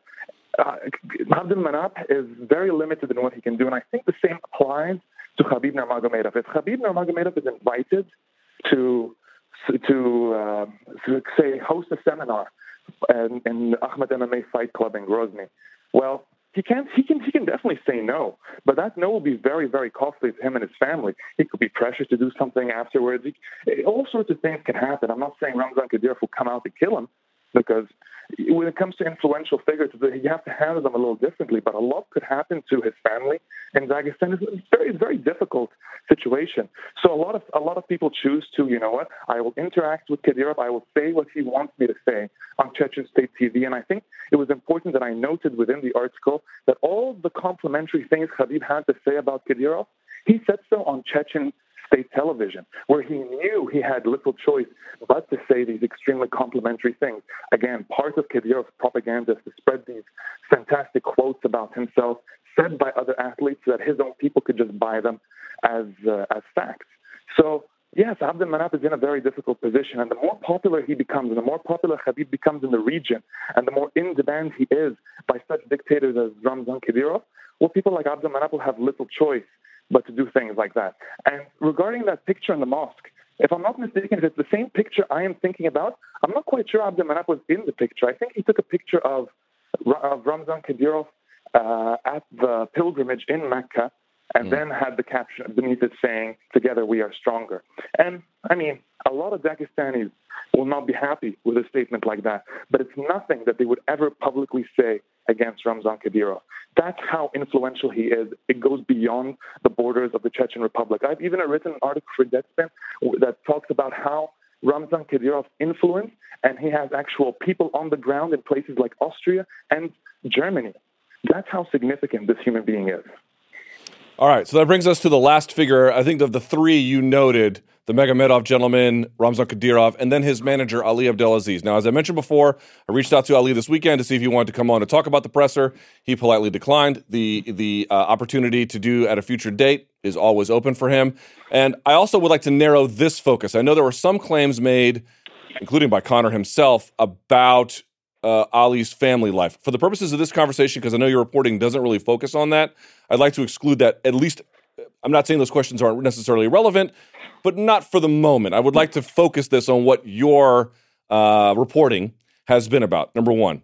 And number two, I also think that there are plenty of fair criticisms to make uh, of any individual, but I also feel like as a, he's a little bit of an unfair punching bag to some for the wrong reasons. But that being said, there's a lot that needs to be said about this that I think has gone uh, uh, improperly covered. So you have the floor, Karim. Were you surprised by Conor's uh, criticisms, and wh- what is the relevant thing to know about him? I was extremely surprised about uh, McGregor's comment. It's almost like he had this this bone to pick, and it was the timing that I thought was interesting. It wasn't like it was a statement that he was that he had to get out during the press conference. He waited to the end. He waited till he actually heard Ali speak. That I don't know. He he clearly had something prepared for for Ali Abdelaziz. And I mean, it has to be noted the comment that particularly was that, that, that definitely caught me off guard was the terrorist snitch comment. And I mean, It's really not difficult to go online and do a Google search and to find a lot of information that's that dates back to this uh, this discussion. And I mean, Conor McGregor certainly did his research there. The, the comment, and this is something I reference in my feature, it appears to be uh, a reference from the book The Enemies Within. And the book mentions an Egyptian mixed martial arts expert by the name of Ali Abdelaziz, who was recruited by the NYPD in 2002. Now, the authors in the book go on to state that the, the NYPD and the FBI, the FBI in particular, felt that Ali Abdelaziz was being very deceitful in his reports towards them. So it appears that uh, Ali Abdelaziz was in jail, and this is coming again from this book and the various different reports that you find online. I have to state that this is not from my own personal original reporting on the matter, although I'm taking much, much, much more interest in that now and as we speak about this. But it appears that he has been charged with document forgery, was in jail, and had been taken out of jail and became a top informant for the NYPD, looking into and reporting on the the, the rural Virginia group, uh, the extremist group known as the Muslims of America. Now, if we put two and two together, it appears that that's where the terrorist snitch comes from with, with regards to Conor McGregor. And since we don't want to get into the rest about the family thing, I completely understand. I'm certain, though, that in the next few weeks, a lot more information is going to come out. We've got a podcast to look forward to by Mike Russell, and apparently a lot of public documents will be out there in the open for us to see. So there's definitely going to be a lot of time for us to delve into this and to talk about that specific aspect in a lot more detail in the weeks to come. But I think it's important to note, based on what we know about Ali Abdelaziz, certain specific things. One of them is when we talk about the UFC's links to Ramzan Kadyrov through the Akhmat MMA Fight Club, it is impossible to reference that without noting Ali Abdelaziz. Now, why? It's because Ali Abdelaziz is the only manager who manages uh, Ramzan Kadyrov's fighters in the UFC. The only manager, and Luke, that is no coincidence. He is the only manager who decided, I'm happy to consort with this dictator, I'm happy to sign his fighters, and I'm happy to bring them into the UFC. So that's happily courting a dictator and being his propaganda tool. And I find that extremely alarming. And to confirm that this is just no coincidence, it wasn't only Ramzan Kadyrov that he has consorted with. He has also consorted with the Bahrain, Bahrain's monarchy and authoritarian regime through one of the princes in Sheikh Khalid bin Hamad al Khalifa. Now, Sheikh Khalid started the KHK MMA Fight Club in Bahrain. Again, another authoritarian leader, an MMA enthusiast who felt the need to get involved in the sport. So there's a clear trend going on there. But his fighters now, here's another thing that McGregor, and I find it very interesting that Conor McGregor did not mention the Sheikh in Bahrain. It's because of this. It's because there were several fighters from SBG who were actually also brought on to the by by by Sheikh Khalid and who ended up training and had a sort of a, a relationship going on. And there was John Kavanagh as well was involved in this relationship with uh, with the, with the Bahrain uh, uh, authoritarian regime through the through the KHK Fight Club. Now, I believe none of them are affiliated with uh, with the Bahrain anymore. But that was how it began. When it began, Ali Abdelaziz had announced that Khabib Nurmagomedov would be would be training at the KHK MMA facility, but that John Kavanagh would also be at the KHK MMA facility. And all these people were involved in this big, great thing with Bahrain. But it was Ali Abdelaziz was the only UFC manager who had who had consorted with not only Ramzan Kadyrov, but with a Bahraini sheikh as well. So this is a this is a manager who is willing to put his fighters in that level of harm and has no issues with the, the PR repercussions that come from something like that. I see that as a toxic influence on the sport. Hmm. All right, let me play it one more time if I may, because this is uh, in the interest of again in the interest of um, uh, high degree of fairness. I have spoken with Ali about some of these issues directly, and what he tells me has been, look, man, I don't say that I have a perfect past, that I've made mistakes, but Look at his clients. He's only ever lost one client, and they're still on amicable terms. Um, his other clients, Kayla Harrison, uh, uh, Henry Cejudo, um, Khabib Nurmagomedov. I mean, it goes on and on. David Branch. They're all really happy with him. I've talked to them about Ali. They they profess nothing but strong sentiment. So to that, you say what? Uh, a manager who has done well and is well liked, but maybe had some previously past um, questionable associations. Should we forgive and forget? Why are these issues in your mind still relevant? Well, I think they're relevant because a we can't take, of course, a fighter who's happy with their pay very happy with their pay because Ali Abdelaziz, yes, as a manager, gets the fighters paid what they want. But let's not forget that when he was in World Series of Fighting, the reason a lot of those uh, fighters that he had there were getting paid that much is because of the conflict of interest with him being a manager and at the same time the vice president and matchmaker of World Series of Fighting. So to an extent, he's used his own corrupt power and influence to help his fighters. And of course, a fighter who's reaping the benefits of this and is actually making some money for a change. Not that I'm saying they don't deserve it in the slightest. Fighters deserve a lot more money than they're making. But when some of them, the few who do achieve that level of money that they're happy with, of course they're going to kiss the feet of Ali Abdelaziz because that's how desperate the UFC has made its fighters. The UFC has brought fighters to this level. That's why UFC fighters consort with dictators as well, Luke. That's why they accept invitations from Ramzan Kadyrov for $100,000, if not more. Because the UFC does not pay them properly. Dana White has the gall to come out and talk about a, bill, uh, a $7 billion in a company. You know why? Because the revenue is not fairly split up. And if the revenue is not fairly split up, you're left to jackals like this, like these dictators, like Ali Abdelaziz, who can manipulate you because you do not make enough money to argue with them. So, of course, a fighter is going to say they're happy with Ali Abdelaziz. Why? Because they're being paid, and rightfully so. They're not going to care about his past. How's it influencing them? Are they going to go to jail for his past? Are they going to go be blamed for his past? When things happen in the end, people are going to remember Ali Abdelaziz. They're not necessarily going to remember the entire roster of clients. A lot of these fighters just want to get paid and to take care of their family. So to an extent, I understand what they're saying. I understand why they're saying it. And when I blame someone for that, I blame the UFC. Uh, how ugly do you think this thing is going to get? I mean, Conor has brought to light some uh, some of his own issues, uh, his opponent's issues, and is treading along as you have documented quite ably. Some, I mean, it feels like it's a powder keg. I don't, I don't know that it's going to get to a, to a degree that's terrible, but I certainly worry. What do you think is next? And just like you, I can't confirm if it will get terrible or not. But the, the, the, the topics he's bringing up about this rivalry between Chechens and Dagestanis, and we're talking about an old, old geopolitical rivalry and geopolitical history that exists between two very, very, very, very different groups of people. So to, to bring these sort of things up at such a tense moment ahead of a fight, to call Khabib's father a coward at this time, to reference Ramzan Kadyrov, to bring up, like, I mean, just referencing Ramzan Kadyrov, there have been Akhmat MMA fighters, one who's actually quite a notable prospect too, and Hussein Khalid, who have come out and actually threatened Conor McGregor since then, saying, "You will rue the day you said these words about our Chechen dictator." Again, I'm paraphrasing right here, but here is the one quote: "You better apologize now." And that's a standard thing Ramzan Kadyrov says to people who speak out against him. He expects a public apology. If McGregor doesn't give that public apology, we could see tensions ramp up leading into this fight. We can see massive groups of fans from both sides at the event, and it could lead to violence potentially. So, I mean, the UFC naturally is well aware of all this. Dana White has already stated there's going to be extra security at the event. But sometimes I look at all this and I look at what's happening and I come to the conclusion is this all really worth it? Is it worth the risk that you're about to take?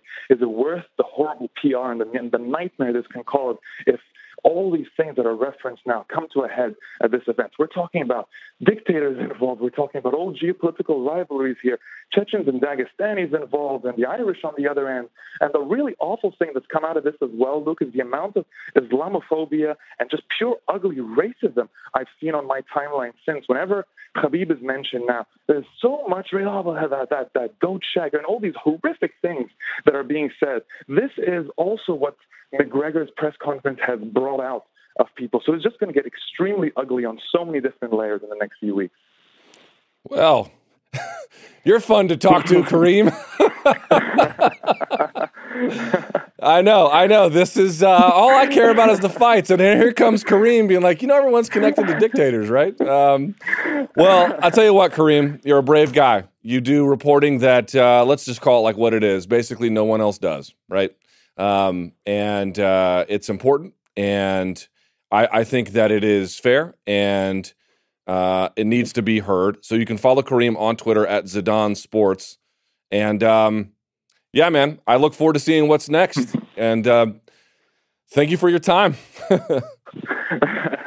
Thank you for having me on, Luke. And yeah, like you said, uh, I'm looking forward to what's coming the next few weeks. To say that McGregor and this whole UFC 229 event has given me more work to do than I think I have actual time to write articles in. well, uh, if anyone's up for the task, it's you. Thank you, Karim. Thanks, Luke. Take care. All right. Good Lord. Who knew? Who knew, man? You just sign up to be an MMA journalist, and you think all you have to worry about are, you know, hey, who's got a better double leg? Man. And then dudes start gallivanting around the world with, you know, freaking crazy people, world leaders. And the whole thing turns on its head. And sometimes you just can't believe it, right? I mean, I think that's the reaction from a lot of people. So um, we'll continue to follow the story and see where it goes from there. All right, so I believe I believe we are finally going to get our last guest of the day. We're going to extend the amount of show that we do to accommodate this gentleman because he had some things that we had to rearrange, but um, he will be joining us in just a moment. I believe we're going to have Malki Kawa on via Skype because Lord, no, excuse me, phone, phone, because um, well, you know, Jon Jones had a big week last week, which means Malki Kawa had a big week last week, and well, we all know Jon won't talk to me, but Malki might. So uh, hopefully, we can get him on here in just a second. Man, after a after a Karim Zidan interview, I need a cigarette, and I don't even smoke. Yikes! It's good stuff though. Um, if you haven't followed Karim, I don't know what you're waiting for, right? Zidan Sports, and uh, you know he calls it like it is, but I don't think he's an an unfair guy at all. Um, you know, but it's, it's deep topics, man. Super deep topics. So Ah, all right, let's put that out of our heads for just a second if we can. Waiting on one, Mr. Kawa, keeping me at bay like a Heisman. Waiting on him now. What's the most important question to ask Malki, right? What was the last year like? I mean, there's so much to get to. You know what I noticed as we wait for him to come on? I, I saw in the aftermath that people were upset about the the punishment inconsistent standards, or at least the perceived inconsistent standards. But they were more upset. I even saw people outright saying, like, I don't even really care if you used, and this is all alleged or perceived. It's just the uh, the flipping on people. That's what they really cared about. So we're going to talk to about that now. All right, joining us on the hotline now, our last guest of the day is uh, the manager to Jon Jones, long time, long time confidant for the guy. Malki Kawa is here. Hi, Malki. What's up, buddy? How you doing? Long time no talk. I know, I know. Well, you guys have been in the bunker, but I, I, guess I can understand it. Thank you for making some time for us. Let's get right to it, man. What was the last year like for you guys? You know, it's a good question. It was actually a very, uh, it was a very rough year. It's a very rough year. And I mean, listen, it was a rough year. And uh, you know, when, when you say for you guys, so I'm assuming you're asking me about Jon and stuff like that. But yeah, um, you know, I mean, it was a rough year for us with, with, when it came to Jon because there was a lot of. Uh, was a lot of work that went into this this thing with USADA and all this other stuff, and there was a lot of other things that what do you call it? Uh, a lot of you know, just a lot that went into this whole thing. So, um, but it was a good. I mean, it ended up working out all right. So you know, you can't I can't complain. It's just that you know, you got to deal with the emotions sometimes of a client and the things that they go through and the ups and downs of what happens, and that's kind of like you know. Uh, that's kind of like where we're at with this whole thing. Like what happened this whole year is just a lot of things behind the scenes that people didn't see, and so it was rough. It was rough for Jon, and you know it was rough for us because obviously you know what I mean. We we, we dealt with it. So, and I'm not talking just the, the, the investigation or anything like that. I'm just talking about just mental state and you know what I mean, emotional state, and just you know wondering what was going on about you know. Uh, the thought of like when we were going to fight again and all this other stuff. So it, it was a rough year. It was a really rough year. All right, but i say that things are now and, and everything's in a, in a, in a way better place. Certainly looks that way. All right, so let's talk about a little bit of that. Um, the 15 months, I know you probably feel like that's the best outcome that was reasonably attainable. Why did it take so long to just get what was more or less time served? Because I, I, I think USADA had to, to really dig into a lot of the things that were that were surrounding this case. You know what I mean? Um, you have to look. You know, listen. Common sense would have told you from the get go. Like, remember, when I, it was it you that asked me originally if I, if you thought what was my thought if I had to give it a percent chance of him coming back this year? Yes, it was. Okay, so I said 95% chance at that point in time, and at that point in time, they, you know, we had just dug into what was going on with USADA, and you know, we obviously had all these lawyers working on it, and they did a phenomenal job of, of putting this thing together and really going through all the facts and, and, and testing everything and just kind of going through everything that happened. And so when I really looked at it, and I sat down and we looked at it, and you know, the UFC looked at it, and USADA looked at it, immediately the conclusion came like, okay, you can tell that there was no cheating or intentional cheating here. There, there wasn't any because the amount that was in his blood was so small. They they they uh, they compared it to taking a pinch of salt and throwing it into an Olympic-sized swimming pool, and then calling basically the pool salty. That's what kind of everybody's doing, right? Like, hey, the pool's it's salt water because you know it, it's it's in there, right?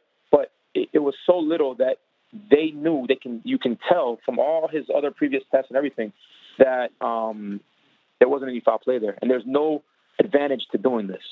So psychologically, right, when you sit down and look at this, why would a person do this? Why would they try to put a little bit of stuff in them, right, the week of the fight or two weeks before the fight or even, you know, the day after they got tested the last time before the fight's coming up when you know that the one test you know is coming is the fight night test. So you start, you know, adding all these things up. You start looking at it, you start looking at different things, you start, you know, looking at the processes we went through to try to prevent all of this stuff. I think USADA started looking at this a little bit different and then they started really, you know, uh, going into things a little bit deeper. And then, you know, that's the reason why, Jon, you know, we, we, we went and did a, uh, a polygraph, even though a lot of that stuff doesn't matter, doesn't really hold weight. But, you know, we just went up above and beyond on a lot of different things to get this stuff to show USADA, hey, listen, what else can we possibly do to prove to you guys that, you know, this was not uh, cheating. This was not something that he took intentionally. Jon, Jon, doesn't cheat, and I knew this. And that's why when I sat down with you that day and you said to me, hey, you know, what is the chance? And I said 95%. And the only mm. reason why I didn't say 100 was because it's USADA. You don't have control. There's no real system to understand whether they would give him four years, three years, two years, or one year. Everything is based on you know all these different factors. So in my mind, on and I said it. I think I said it. If USADA is a respectable organization, you'll see Jon Jones back by the, the end of 2018, which ended up happening because I really do believe that USADA is a respectable organization and took their time and put the due diligence necessary. You know what I mean to make sure that they came up with something that made sense uh, for what happened in Jon's case. Your primary motivation for going to arbitration after getting two and a half years knocked off the potential punishment was what? Was to have an award that that that wrote out exactly, you know what I mean? What um, it's a good question because I was I was posed with it at one point. You know, do you just take the 18 months and call it a day and that's it, or do you go to arbitration? And I and and we know we had decided right away go to arbitration and have them just you know say maybe time served. You follow me? Mm-hmm. Um, and I know they just asked me on on on, on the Ariel show right now. You know, hey, you know, why this as opposed to are you happy with it? And I said, you know, listen, it's not that I'm not happy with it. If if you were accused of murder that you didn't do, and they gave you a life sentence, and you're in, in prison, and then you get out 15 months later, yeah, you're happy with being out, but you should have never been in there in the first place. I've been saying this since day one, since the first time that you saw the uh, had you know uh, noticed Yoel Romero that if you're not cheating, I don't believe that there should be a punishment of any sort at all right? When you can prove that you were not being uh, trying to cheat. Um, but they look at any little thing as potential neg- negligence or that you, you know, you didn't do to take certain steps that you should take and things of that nature. And I, and I just said it, you know, right before I got on the phone with you. I really believe that, you know, one of the biggest mistakes I've made as an agent was not taking Yoel Romero's case to arbitration because I probably would have changed the way you saw this business in the UFC from the get go. And, and I did it because of the way the system is set up. You know, they could have gone to four years if the arbitrator would have found him to be uh, negligent, let's say.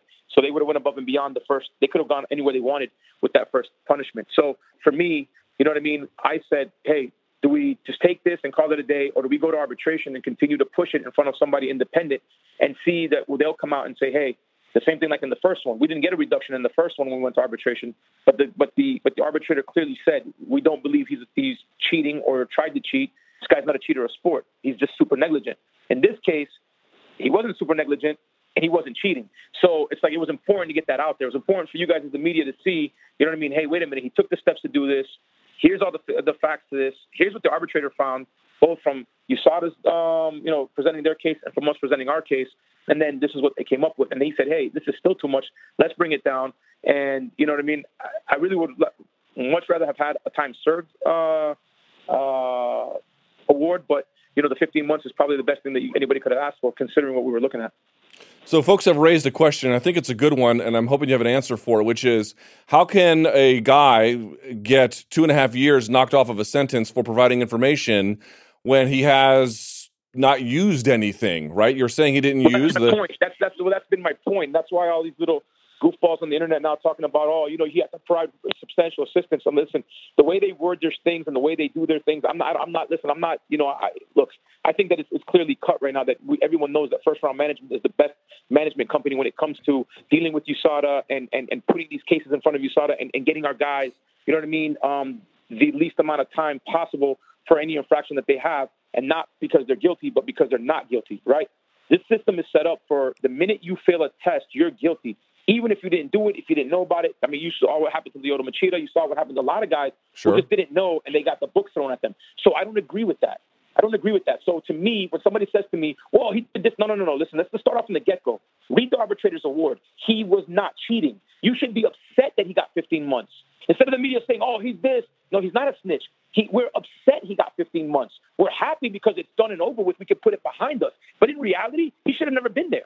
Right, but Malki, the, que- the Malki, hold on, but Malki, hold on, hold on, Malki. I, I understand, and you, you know what my views about USADA. We've talked about him at length. But the question is, if you've never done any of this stuff, how do you have information to provide in the first place? That's my point. There was none, but I keep saying that, and everybody keeps running with it. Substantial assistance doesn't necessarily mean it had to be on somebody else. It could have been on themselves. Like, people don't understand, like this, this, this whole, like that whole line and all that.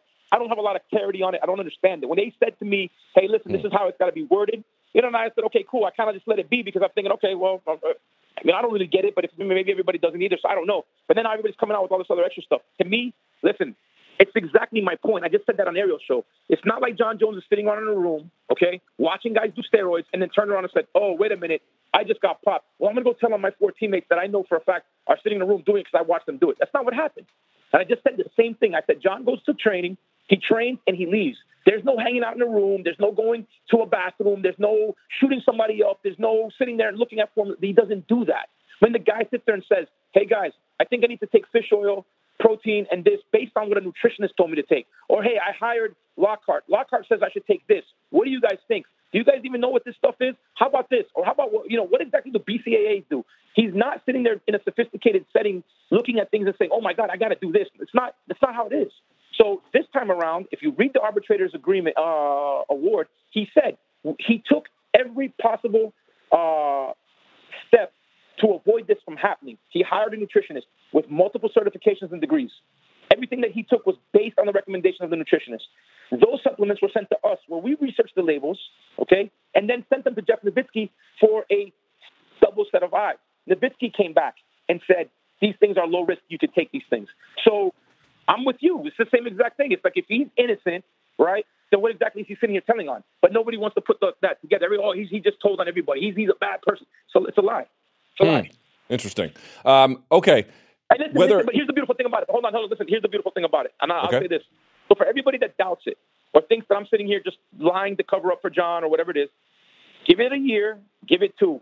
If all of a sudden seven guys go down at Jackson's gym and there's a big bust in steroids at Jackson's gym, then you know what? I'm probably sitting here lying. But I can almost assure you, if that was to happen, it didn't come from Jon Jones.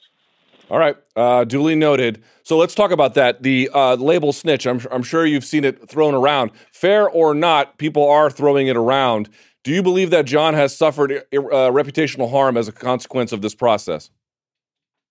From the get go, whether they would have this award would have came out or not, he did. He did the first time around. He's definitely done it. It's happening to him again the second time around. One of my biggest problems with USADA your reputation is ruined and it's always going to be there. It's the same thing with Yoel Romero. I still get the messages that he's a cheater when I don't know how, how like, like, there, like it's like there's no way to, to, to show the, the world it's not he's not cheating. Because if you wake up that day and don't look at the internet and don't really try to research it, you just you won't get it. So in your mind, he's a cheater, and that's just basically how it goes. One of the biggest problems I have with USADA is, is that there is no there is no due diligence into the situation before they come out with it. It's hey, we found this guy to have failed the test. He's now da, da, da. even though they don't say you're cheating, he failed the test. Here's the problem. Boom, boom, boom. He, you know, obviously we'll, we'll let you guys know what's going on, right? So the whole world, oh, this guy's a cheater. Machida's a cheater. Anderson Silva, you're a cheater. And, and then when they come on and say, hey, he's been reinstated, we found this and we found that, nobody listens to that. Nobody cares.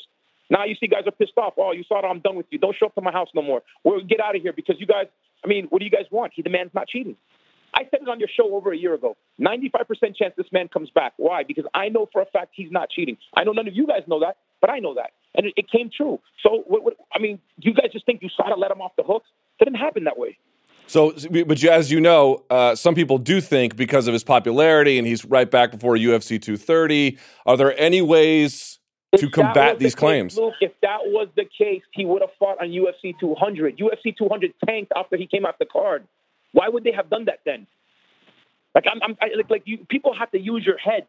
UFC 200 was supposed to do one point something million buys. He was the driving force. He was the main event over Brock Lesnar. And at the end of the day, when he came off that card, none of them could carry it. Am I right or wrong? And at the end, none of them could. Not DC, not Brock. None of them could. For whatever reason, they put Miesha Tate on whatever at the top, and the thing barely did a million buys. Fair so enough. I'm sitting here and it's like I'm, I'm arguing with everyone. It's like, hey, if he was really, if it was really, and then and then what? They bring him back to have him fight a, a regular fight with DC. He went to do this all over again. I mean, let me explain this to you so you understand. We started thinking this was some sort of conspiracy against Jon. You guys are like, oh, his popularity. We're looking at this like, yo, this somebody is, is out to screw him. So eh, people, I, I, had to get that out of my mind, uh, Luke, eh, eh, so you understand because you know what I mean. Again, they take the testing sample, they go test it. You know what I mean? That we got chain of custody and this and that and the other. There's nobody videotaping how this works. How the hell do I know that the, his stuff is really dirty or not, or any fighter for that matter? So you you got to put your trust in this stuff, and it has to go both ways. So I'm actually very um, grateful to USADA for taking their time and actually investigating this thing thoroughly the way they did. Some of the things that we had to do to prove this stuff to them, right, was, was stuff that no other athlete has ever had to do. And we did it. When is Jon coming back? Listen, I'm hoping by the end of the year. If it's not the end of this year, it'll be at the very beginning of, of, of uh, 19. So let me just play devil's advocate, or not devil's advocate, rather, but uh, just thinking for the fans here look, I think there are some fans who did want to see him at UFC 230. Was that ever discussed? And, and if so, why did it never materialize? Say that again. I didn't hear like that. U- UFC 230. Why did he ultimately not end up fighting there? I, there's some things that, that we're working out with the UFC. So there's there's a lot of different factors going into that. Um, so it has nothing to do with, with, with anyone telling us we can or we could. It's just there's things that we got to come to an agreement on, and I just don't think that UFC 230 is going to happen. All right. Uh, what will it happen at heavyweight or light heavyweight? Again, that's some of the stuff that we're trying to work out. There's a lot of there's a, that's the whole point. There's a lot of things. He wants his light heavyweight belt back, right? Daniel has both of them. Daniel's saying he's going to wait till, till he fights Brock. So I don't know what's going to happen. There's a lot of so you got to figure out Cormier, then you got to figure out Jon, then we got to figure out certain things with Jon, and then you know get this whole thing going um, in a direction that makes sense for everybody involved. So Cormier is either going to fight him at light heavyweight or Cormier is going to go fight heavyweight and wait for Brock. So I don't know, you know, which route he's going to go. So I'm assuming this is my assumption. So no one run with this. If he goes and fights DC, if he stays and waits for Brock, then I assume they're going to take the belt and, and put it up for grabs between Jon and Gustafsson. I think Gustafsson is the next guy in line, and I think Jon would would have a claim to that to that uh, opportunity to fight for the light heavyweight belt. If he doesn't, if if DC decides to fight at light heavyweight before he fights Brock, then I think you see Jon versus DC. I, I think those are the two logical uh, options. I just don't know for sure which route they, they that they go. Uh, we all saw the interview he did with uh, RT, and he looked pretty motivated. Obviously, he was talking about Daniel Cormier the entire time. But I'm wondering if you could talk about how he arrived at that process. And by that, I mean you, you mentioned how hard the year was. In the uh, arbitrator's report, there was an indication that he had gone and sought out some rehab uh, independently during this time. And I'm wondering, in the past year, uh, how has Jon changed or matured, or what's the process been like for him? Well, I mean, listen, I think Would you, so. Go back to your question again. You said something to me about what about rehab and stuff. Go back to it. Didn't he in the arbitrator? Wasn't it listed in the arbitrator's report that he? Uh, yes. Yes. Yes. So, so, so, so I'm wondering how the year was for him. Well, the year for him was really tough. I mean, I think that you got to understand that you know you you, you have this this. So uh, you know, I try to take everybody down this this road. He he ends up failing a test at UFC 200, right, which was set to be the biggest probably payday of his career, and at that time, Jon was at an all-time high, right? And you you you find out about it what two days or three days before the fight, you get pulled off the card, and now you go from being you know what was at the time a, a real fan favorite again, right, back in the good graces of everyone, I think, to just falling completely off the face of the earth, right, and everything was terrible. Um, he ends up going, coming back, right. We fight that thing. He comes back. He fights. He knocks out Daniel Cormier, back on top of the world. Now, right after that, or I'm sorry, right before that, his mom passes away, and then you find out after that, about what a month later, that you now failed another test. So imagine the highs and the lows of what's going on. So when he hits this thing, he absolutely hits rock bottom. And then we just got together, all of us, and was like, "Hey, listen, Jon, we got to figure something out." And Jon went to rehab, and not like the last time where he checked in and then they told him, "Hey, you you seem fine to us, you can leave," because you know that was another thing. Everybody's, "Oh, it was a PR stunt." He went to rehab, and they told him, "You're fine. We don't think you need to stay." So we sent him to a better uh, facility um, and the UFC and everybody was involved. They helped us out, you know what I mean, making sure we found the right spot. He went in there, you know what I mean, spent a full month in there. He talked to people, he got himself together, and he really, like, you know, faced a lot of the demons that he had. Um, that I guess you could say that that made him uh, do some of the things like the drinking and the other stuff, and and and and he faced all that. And I think that he's become, you know, listen, he's older now. He's also not 23 anymore. You know what I mean? He he understands a lot of the stuff that's going on. So this last year was tough because you know You, go through, you know, your mom passes away. You don't even get a chance to really grieve that. You're in the middle of a fight camp. You go and you fight, right? You knock the, your your arch rival out. Your, your second victory over him is is is is is better than the first one. You're back on top of the world, right? You're the man again, and you're looking at what's to come, right? And you're sitting here potentially. You, you call out Brock Lesnar. You've got that on the on the horizon. You've got these other guys coming up, and all of a sudden you find out, hey, nope, sorry, that doesn't count anymore. You've now failed another test. And he's looking at me like, dude, I did everything. I don't know where this could have possibly came from. We've tested every single thing, including over-the-counter medicines, creams. You go down the list. We, we, we, we, I mean, we went through everything. And you know, to sit there and look at this, he then started looking around like, you know, somebody trying to poison me. You know, so it became very, like, you know, uh, it became very bad. Like it was a very, it was in the, obviously was depressed. You know what I mean? Like you can imagine, he was very sad, very hurt about the whole thing, and he just wasn't in a good place at all. And he started to slowly but surely fight out of that. And you know what I mean? He is a lot better now. He is healthy. He's he's mentally strong, and he's you know looking forward to just getting back on with his career. All right. Well, Malki, we really appreciate your time. Congratulations on all the. I know it was a long year, but um, I think you guys probably got close to a best case scenario, something reasonably accommodating that. And uh, we appreciate your time and candor here on today on the, on the show. Appreciate you. All right. Thanks, brother. Yep. Right, thank no you. Problem. All right, there he goes. Uh, all right, folks, don't forget, use the hashtag the MMA Hour. You can always call the number 844 866 2468. Ah, what a show. Crazy one. We'll be back next week. Thank you guys for tuning in. Until next time, stay frosty.